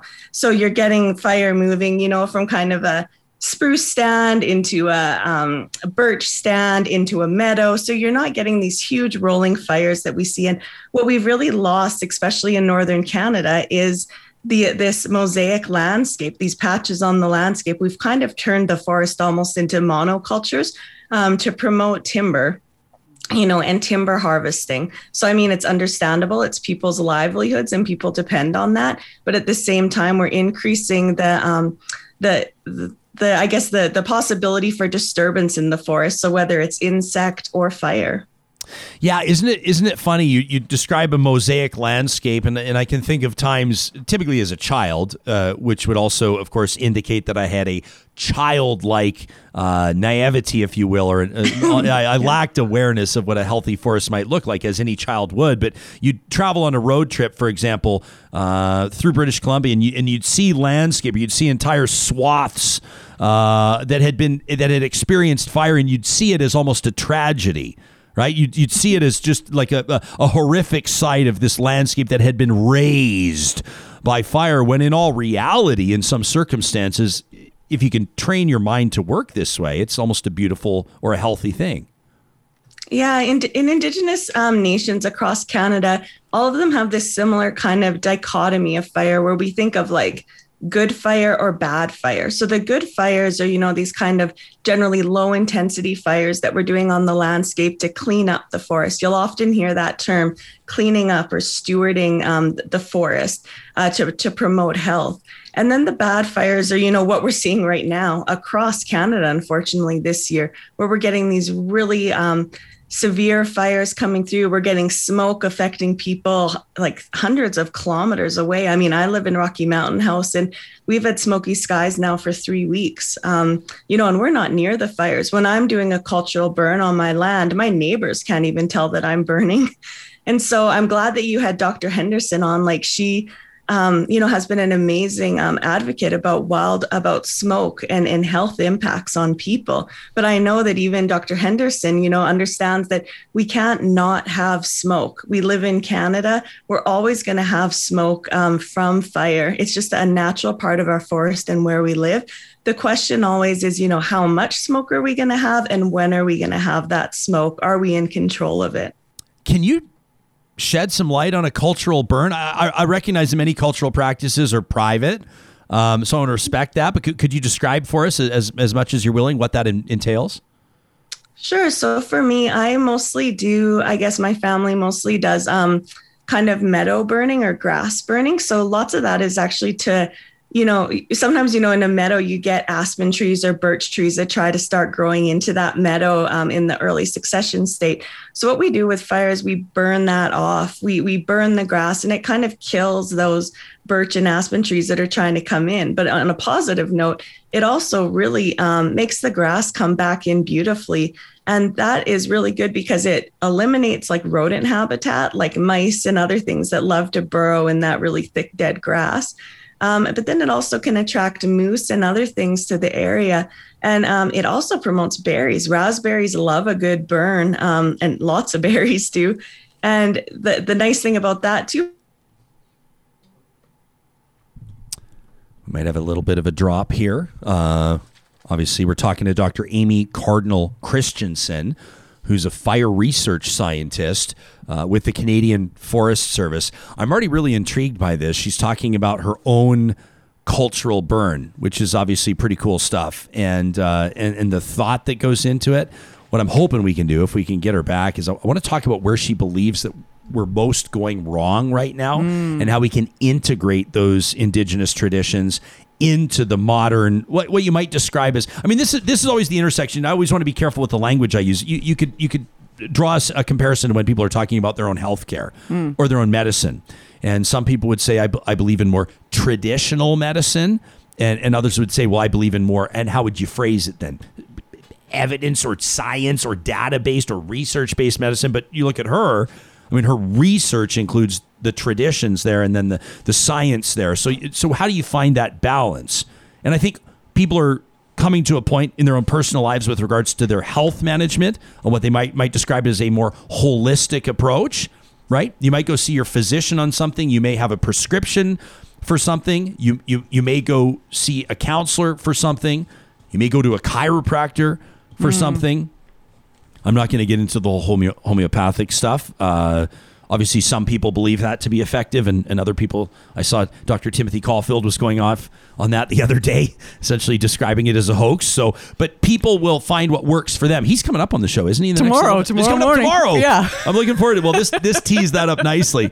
But the same sort of approach to fire management, to landscape management. You know, she she described as more more our, our forests have sort of more of a uniform vibe to them.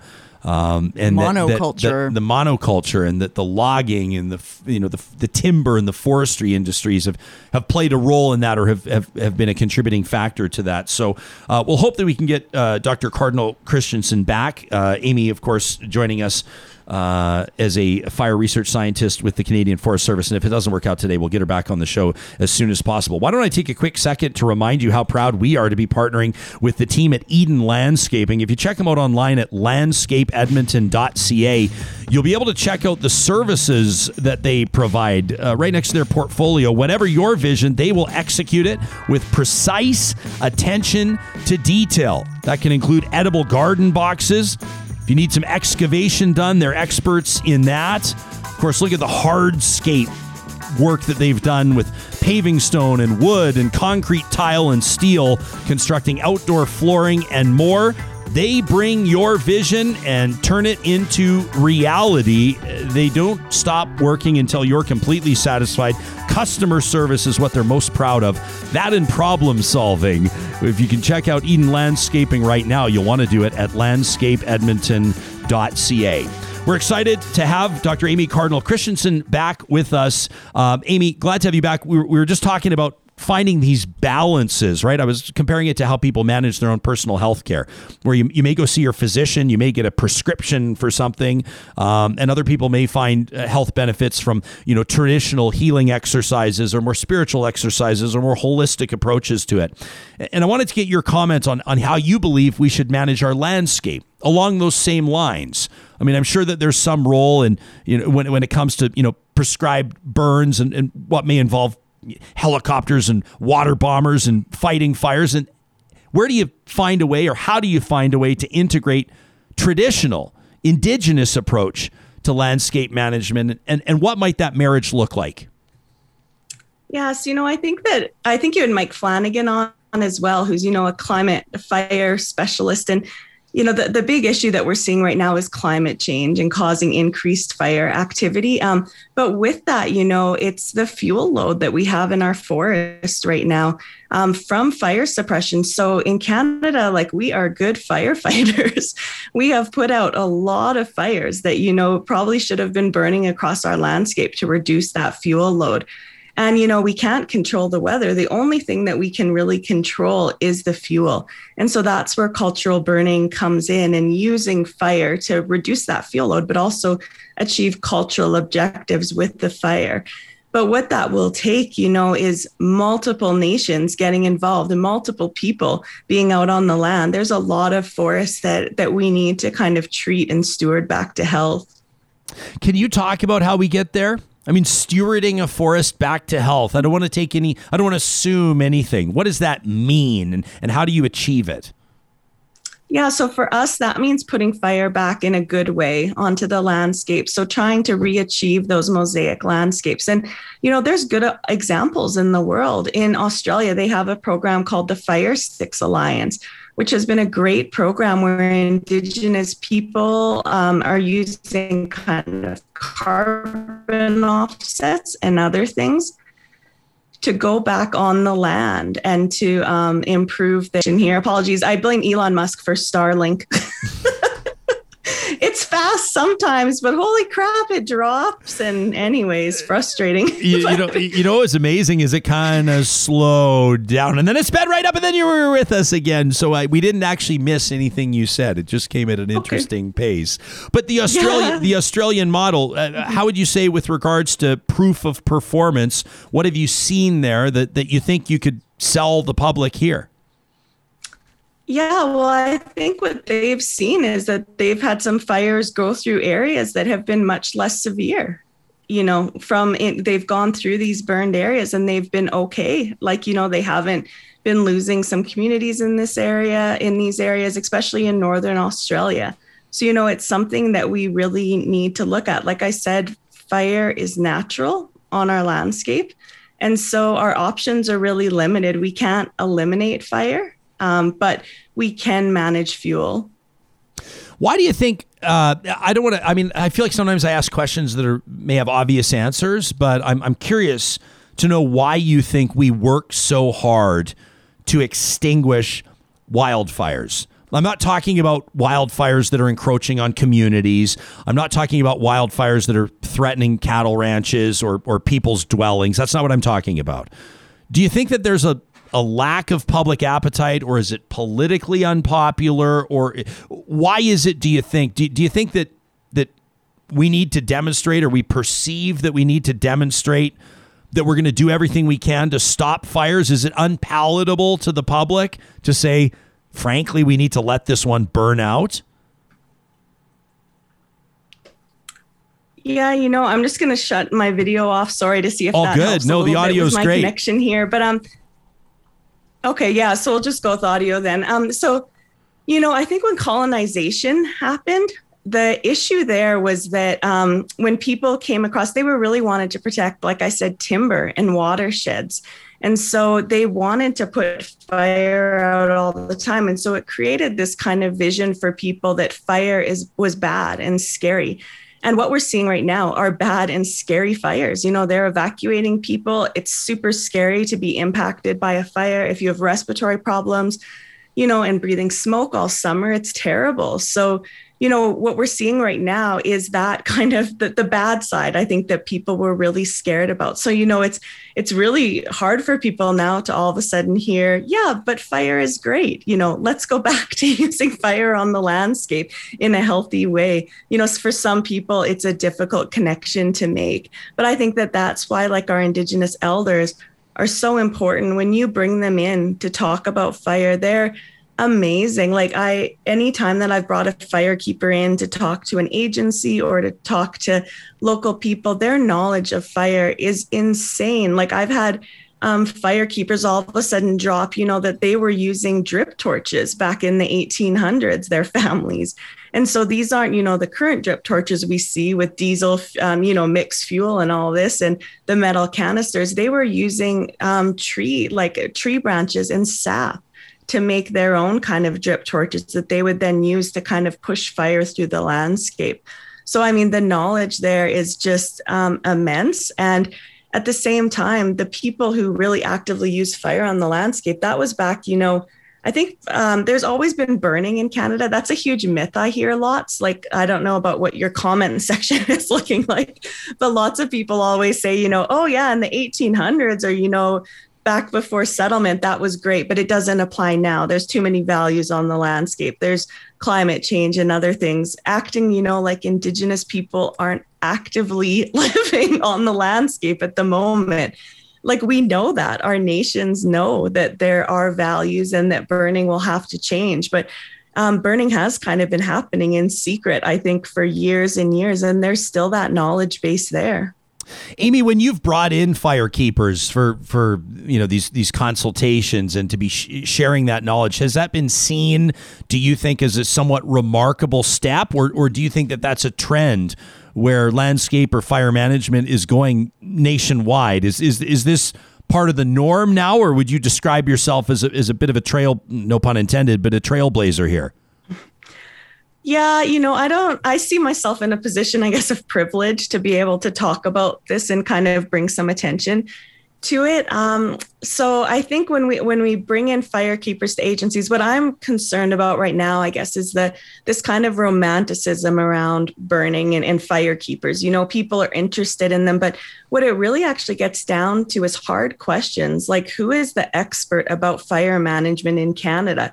Is it the agencies or is it Indigenous peoples on the landscape that have experience? Is it both? And so, and land back, right? Like if we as Indigenous people want to burn, but we have no land to burn on, you know, we can't effectively do any sort of landscape um, fuel reduction. So it really makes it, um, I think that that's the issue that we're seeing right now is there's this increasing in trend, like I said, in, in the interest and romanticism of it, but we still need to kind of make the hard choices, the funding choices, and other things to actually put money and, and investment into this area. I mean, this is, uh, we've been looking for ways and exploring ways to better understand what meaningful reconciliation or what a commitment to reconciliation looks like. And this is, I think, uh, a pretty obvious example. But if you ask the average Canadian, what role do you think wildfire management might play in reconciliation? You might be met back with raised eyebrows or a bit of a blank stare because I'm not sure it's the type of thing that the average person is thinking about. But but here you're providing a very clear example of why that could be exactly the case. Yeah, and you know, I think lots of it is just a lack of understanding. Um, and so that's why we've been really working. I'll just turn on my camera to show you the book that we wrote with all these Indigenous fire keepers across Canada. So it's called Blazing the Trail Celebrating Indigenous Fire Stewardship. And in it, it details, you know, um, fire, it details um, Indigenous people and how they've burned. It, de- it tells 11 different stories of different nations right now.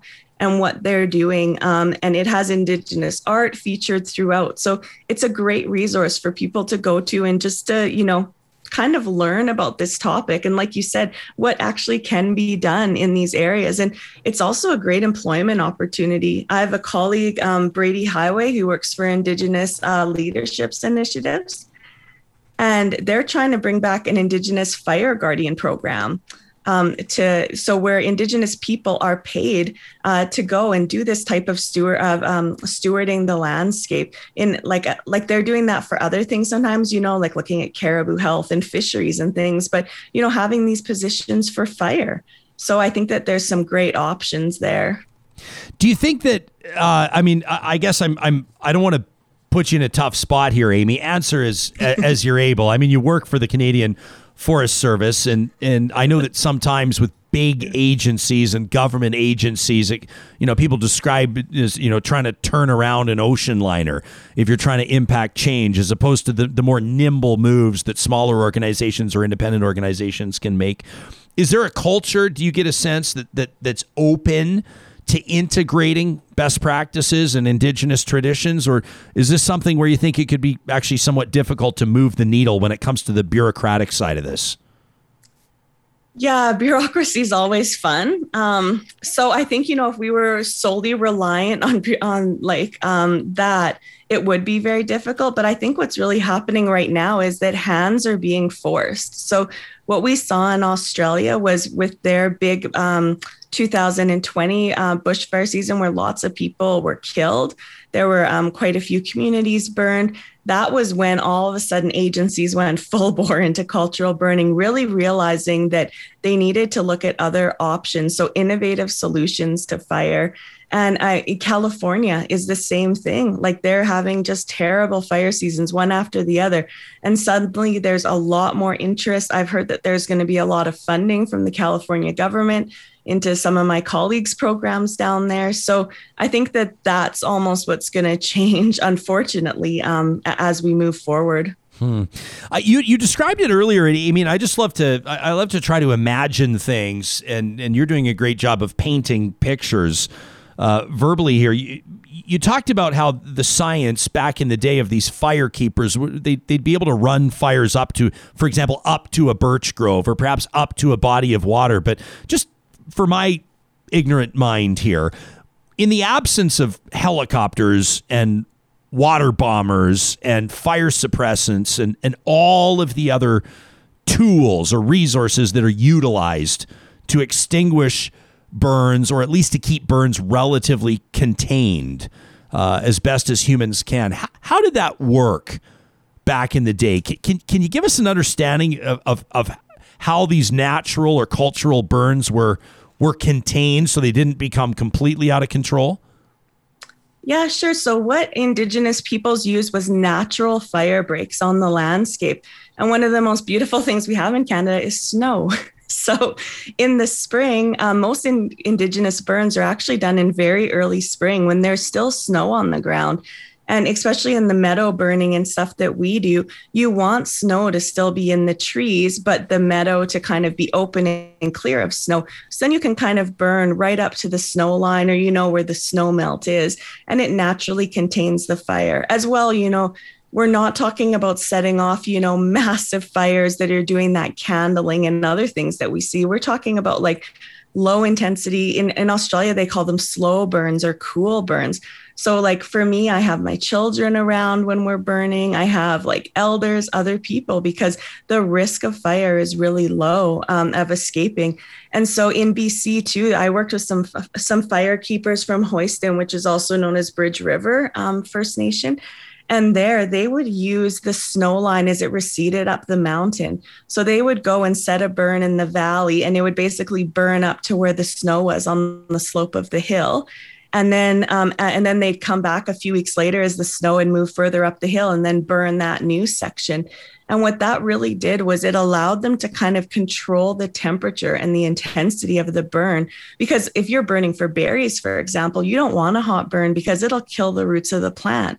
You want a nice light burn that kind of removes all the dead stuff but leaves those roots so that they can send out big beautiful healthy shoots. And you can your berry picking's a lot easier after that. Hmm. Are you seeing an appetite? Do you think from from levels of government, um, whether it's provincial governments or the federal government? I would say this is more of a provincial government jurisdiction when it comes to uh, you know sustainable resource development and, and fire management. Do you think? I mean, when you when you look across the country, are we moving in the direction you'd like to see us go with regards to integrating this knowledge and tradition?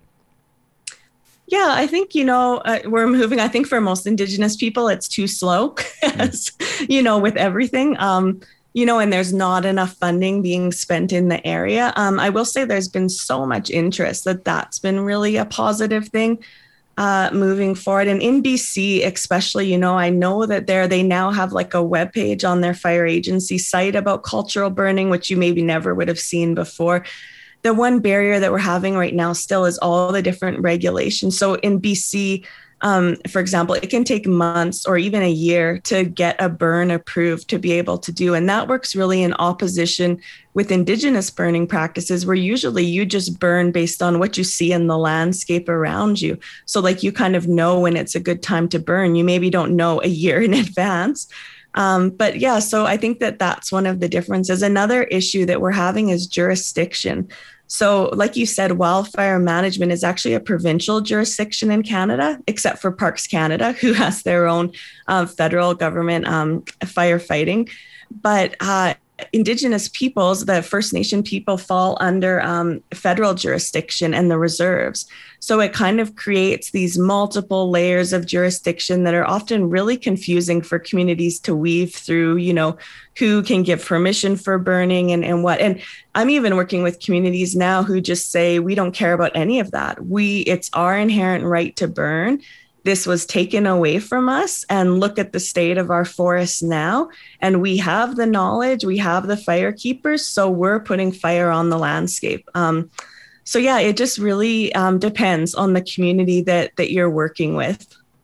Are there potent not not to like focus in on a, a tiny little aspect of what you just said, but if you are seeing that trend of people saying we are uh, not necessarily compelled to observe these defined jurisdictions and we are putting fire on the landscape, uh, do you foresee legal implications to that? You know, I think I'm working with a few communities in BC. So one community that I haven't worked with, but that I know about is Skeetchestn Indian Band, and so they have actually been impacted this year by the Sparks Lake fire, and a few years ago they were impacted by the Elephant Hill fire. So they've had fires all around them, but they've been burning on their reserve and around their territory.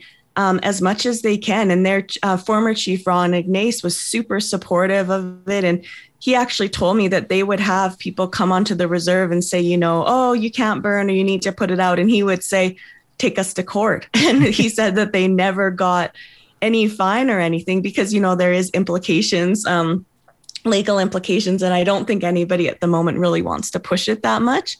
Uh, but I would say that if you look at the fires, they're basically stopped at the Skeetchestn border like uh, of their reserve. I had like a tweet go semi viral, not as viral as your tweets probably, but for me, it was a lot of likes that basically showed the hotspot activity of the fire. So that's basically kind of where the fire is burning, picked up by satellite, and it was stopped right at the reserve boundary. Oh, here we go. Wow, Yeah, your can- crew is on it. this this is the the mark of a good team, my friend, with Yeah, two no great kidding. producers. But yeah, this is your tweet. People can follow you at Christianson Amy, and you can see this map for anybody that's watching this interview on YouTube. First Nations crews, you write, do not get the credit they deserve on fire management in Canada. Look at this hotspot map.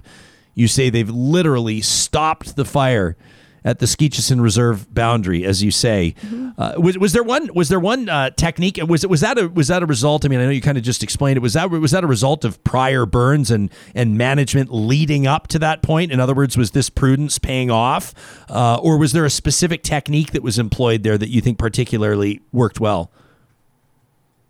Yeah, so I don't know the situation on the ground 100%. I just know from my colleague Joanne Hammond, who works for the band there. But they, so they have, I think, kept their fuel load lower on the reserve. But then also, they did amazing firefighting and just their knowledge of their land and where there might be risk, like areas at risk, where they could put in fire guards that would help and working, you know, in along with the BC Wildfire Service to do, you know, aerial fire suppression. I think that that was really what helped. It was kind of that partnership of, of working together and the indigenous local knowledge. And Amy, to, to state something that I think might be obvious, um, but you know, we, we talk about not restoring a culture, but a cultural awareness. I mean, you know, you, you talk to many uh, elders, in particular residential school survivors, that, that will talk about the seven generations that they believe would be required with, with regards to to um, what's the word I want to use? I don't know if there is an adequate one, but recovering from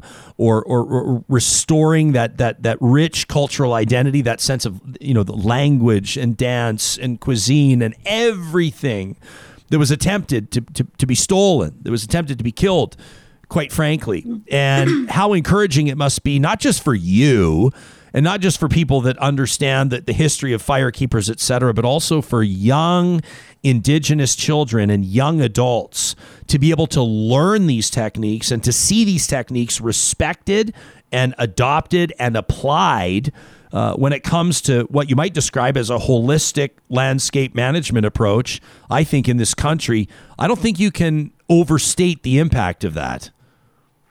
Yeah, you know, I often refer to it as, you know, when like settlers kind of first came into Canada, what we don't talk about enough is you know there was residential schools that were terrible and other things. At the same time there was multiple what we call cultural severance activities that were occurring. So my colleague dr Faisal Moola talks about that where literally indigenous people were told one day you cannot do this anymore. And like that doesn't only hurt like you know you but then because you feel a connection to the landscape you're not able to do that anymore you just feel such you know not worth it as a person. I don't know how else to say it. So then you have residential schools telling your kids, you know, that you're a savage, that you can't think properly, you know, that you don't know how to do anything. And and then you know you can't use fire which to you is an amazing tool that you were using on the landscape. And so the impacts of that are massive on people. And when with all of that occurring at once so now what i like to call it is like a, call, uh, a cultural reunion. So what we're trying to work on right now is bringing back fire but it's not just fire. It's about you know basically saying to indigenous people you know you were right about this. You know this is kind of how we need to look after the landscape. You were doing it right. We, uh, you're allowed to swear on this, I think, fucked up. and, you know, now we're having issues. And, you know, so now we need to go back and put Indigenous people kind of back into those positions of, of being experts in the area. And so for me, like, as I said, my family was disconnected. So my family used to be trappers and beaters up in the Fort McMurray area probably using fire on the landscape a lot, but I never heard about it. I only learned about it in reading reports that other people had done with my family. So, you know, for me, it's like for me too, a reunion of that, you know, relearning it, teaching my daughters how to burn and how to have that connection with the land again. Hmm. Beautifully said. Um, Dr. Amy Cardinal Christianson is a fire research scientist with the Canadian Forest Service uh, a Métis woman from Treaty 8 territory. Uh, Sharon, who uh, watches, uh, tunes in quite often and contributes to our conversation, says, I just want to give a shout out to another amazing Indigenous woman sharing her knowledge with respect and love. Amy, I think that's about as uh, as good Thanks, as Sharon. the feedback gets. Thank you so much for the gift of your time and expertise today and, and shedding some light yeah, here on, on what a balanced approach to landscape management looks like, tapping into these amazing and, and long-standing traditions. We appreciate it. Thanks so much. And yeah, sorry about the internet connection. Uh, it's, it's fine. We don't sweat that kind of stuff, Amy. We heard everything you said loud and clear. Thanks for joining us. Perfect. Thanks. Yeah, you bet. Thanks, everyone. Thanks to your team. Yeah, you bet. Uh, of course, that's Sarah Hoyles, Sam Brooks. The book is Blazing the Trail. You can Google it, Celebrating Indigenous Fire Stewardship. A beautiful cover on that book, by the way. Isn't that amazing? It's up on our Twitter, and uh, it's also a link in our live chat. So. Oh, perfect. So people can uh, click the link, and then what? You can access like a digital copy of the book or something like that, or you can yep, order it. You betcha. Okay, perfect. All of the above. Great follow up from Hoyles. Uh, thanks very much. And uh, that, there's a lot to think about there, isn't it? I, I just think um, so much to learn. And when you talk about this connection to the land and this understanding of the land, and I mean, even the concept, she says, we're not uh, talking about, you know, the trees candling. And that, that was what we described uh, you know, with the, the, these trees that get so hot that they just essentially explode in these ripping, rolling fires. Not what we're talking about, she says. I mean, even she talks about protecting the roots mm. of these berry bushes and everything else that, that would be required for sustaining these communities. Almost like these people knew what they were doing 150, 200 years ago before people rolled in thinking that they knew better, right?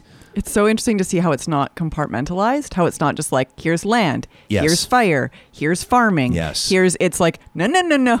It uh, it all comes together, and I loved the, the when she said raspberries love a good burn. Hmm. Hmm. I'm not going to start thinking about raspberry and coffee and yeah, don't don't get me started there. That's uh, I, I, we endeavor to learn something every single day on this show, and I can say with confidence, no matter where you're coming from, no matter what your perspectives already, I hope that we've achieved that. I think we've achieved that today. A shout out to our partners, our friends, the Real Talk builders at Freson Brothers. You know they've been proudly Alberta grown and Alberta owned for 66 years. There's 16 locations across the province. Family comes first. This business still family owned. For Freson Brothers, providing for your family means offering the freshest food, convenient options, and healthy choices. Plus, you'll always find great savings made just for you with Freson Brothers' personalized loyalty program. You can learn more about it. Plus, you can check out their weekly flyer online at freson.com. If you're ever looking on how to connect with any of the businesses that we partner with, you can find them under the sponsors tab at ryanjespersen.com. That includes the team at Kuby Energy. You know, they're proudly headquartered in Edmonton and Kamloops as well. Right now, their teams are hard at work across Western Canada, completing solar installations, industrial, commercial, residential, from big to small jobs. Kuby Energy is committed to helping you find a way to achieve your net zero goal. You can learn more about them again by clicking on the Kuby Energy link under the sponsors tab at ryanjespersen.com. Our first show of every broadcast week, our friends at Kuby Energy also get us started off on the right foot, ready to meet the week with enthusiasm and optimism and vigor.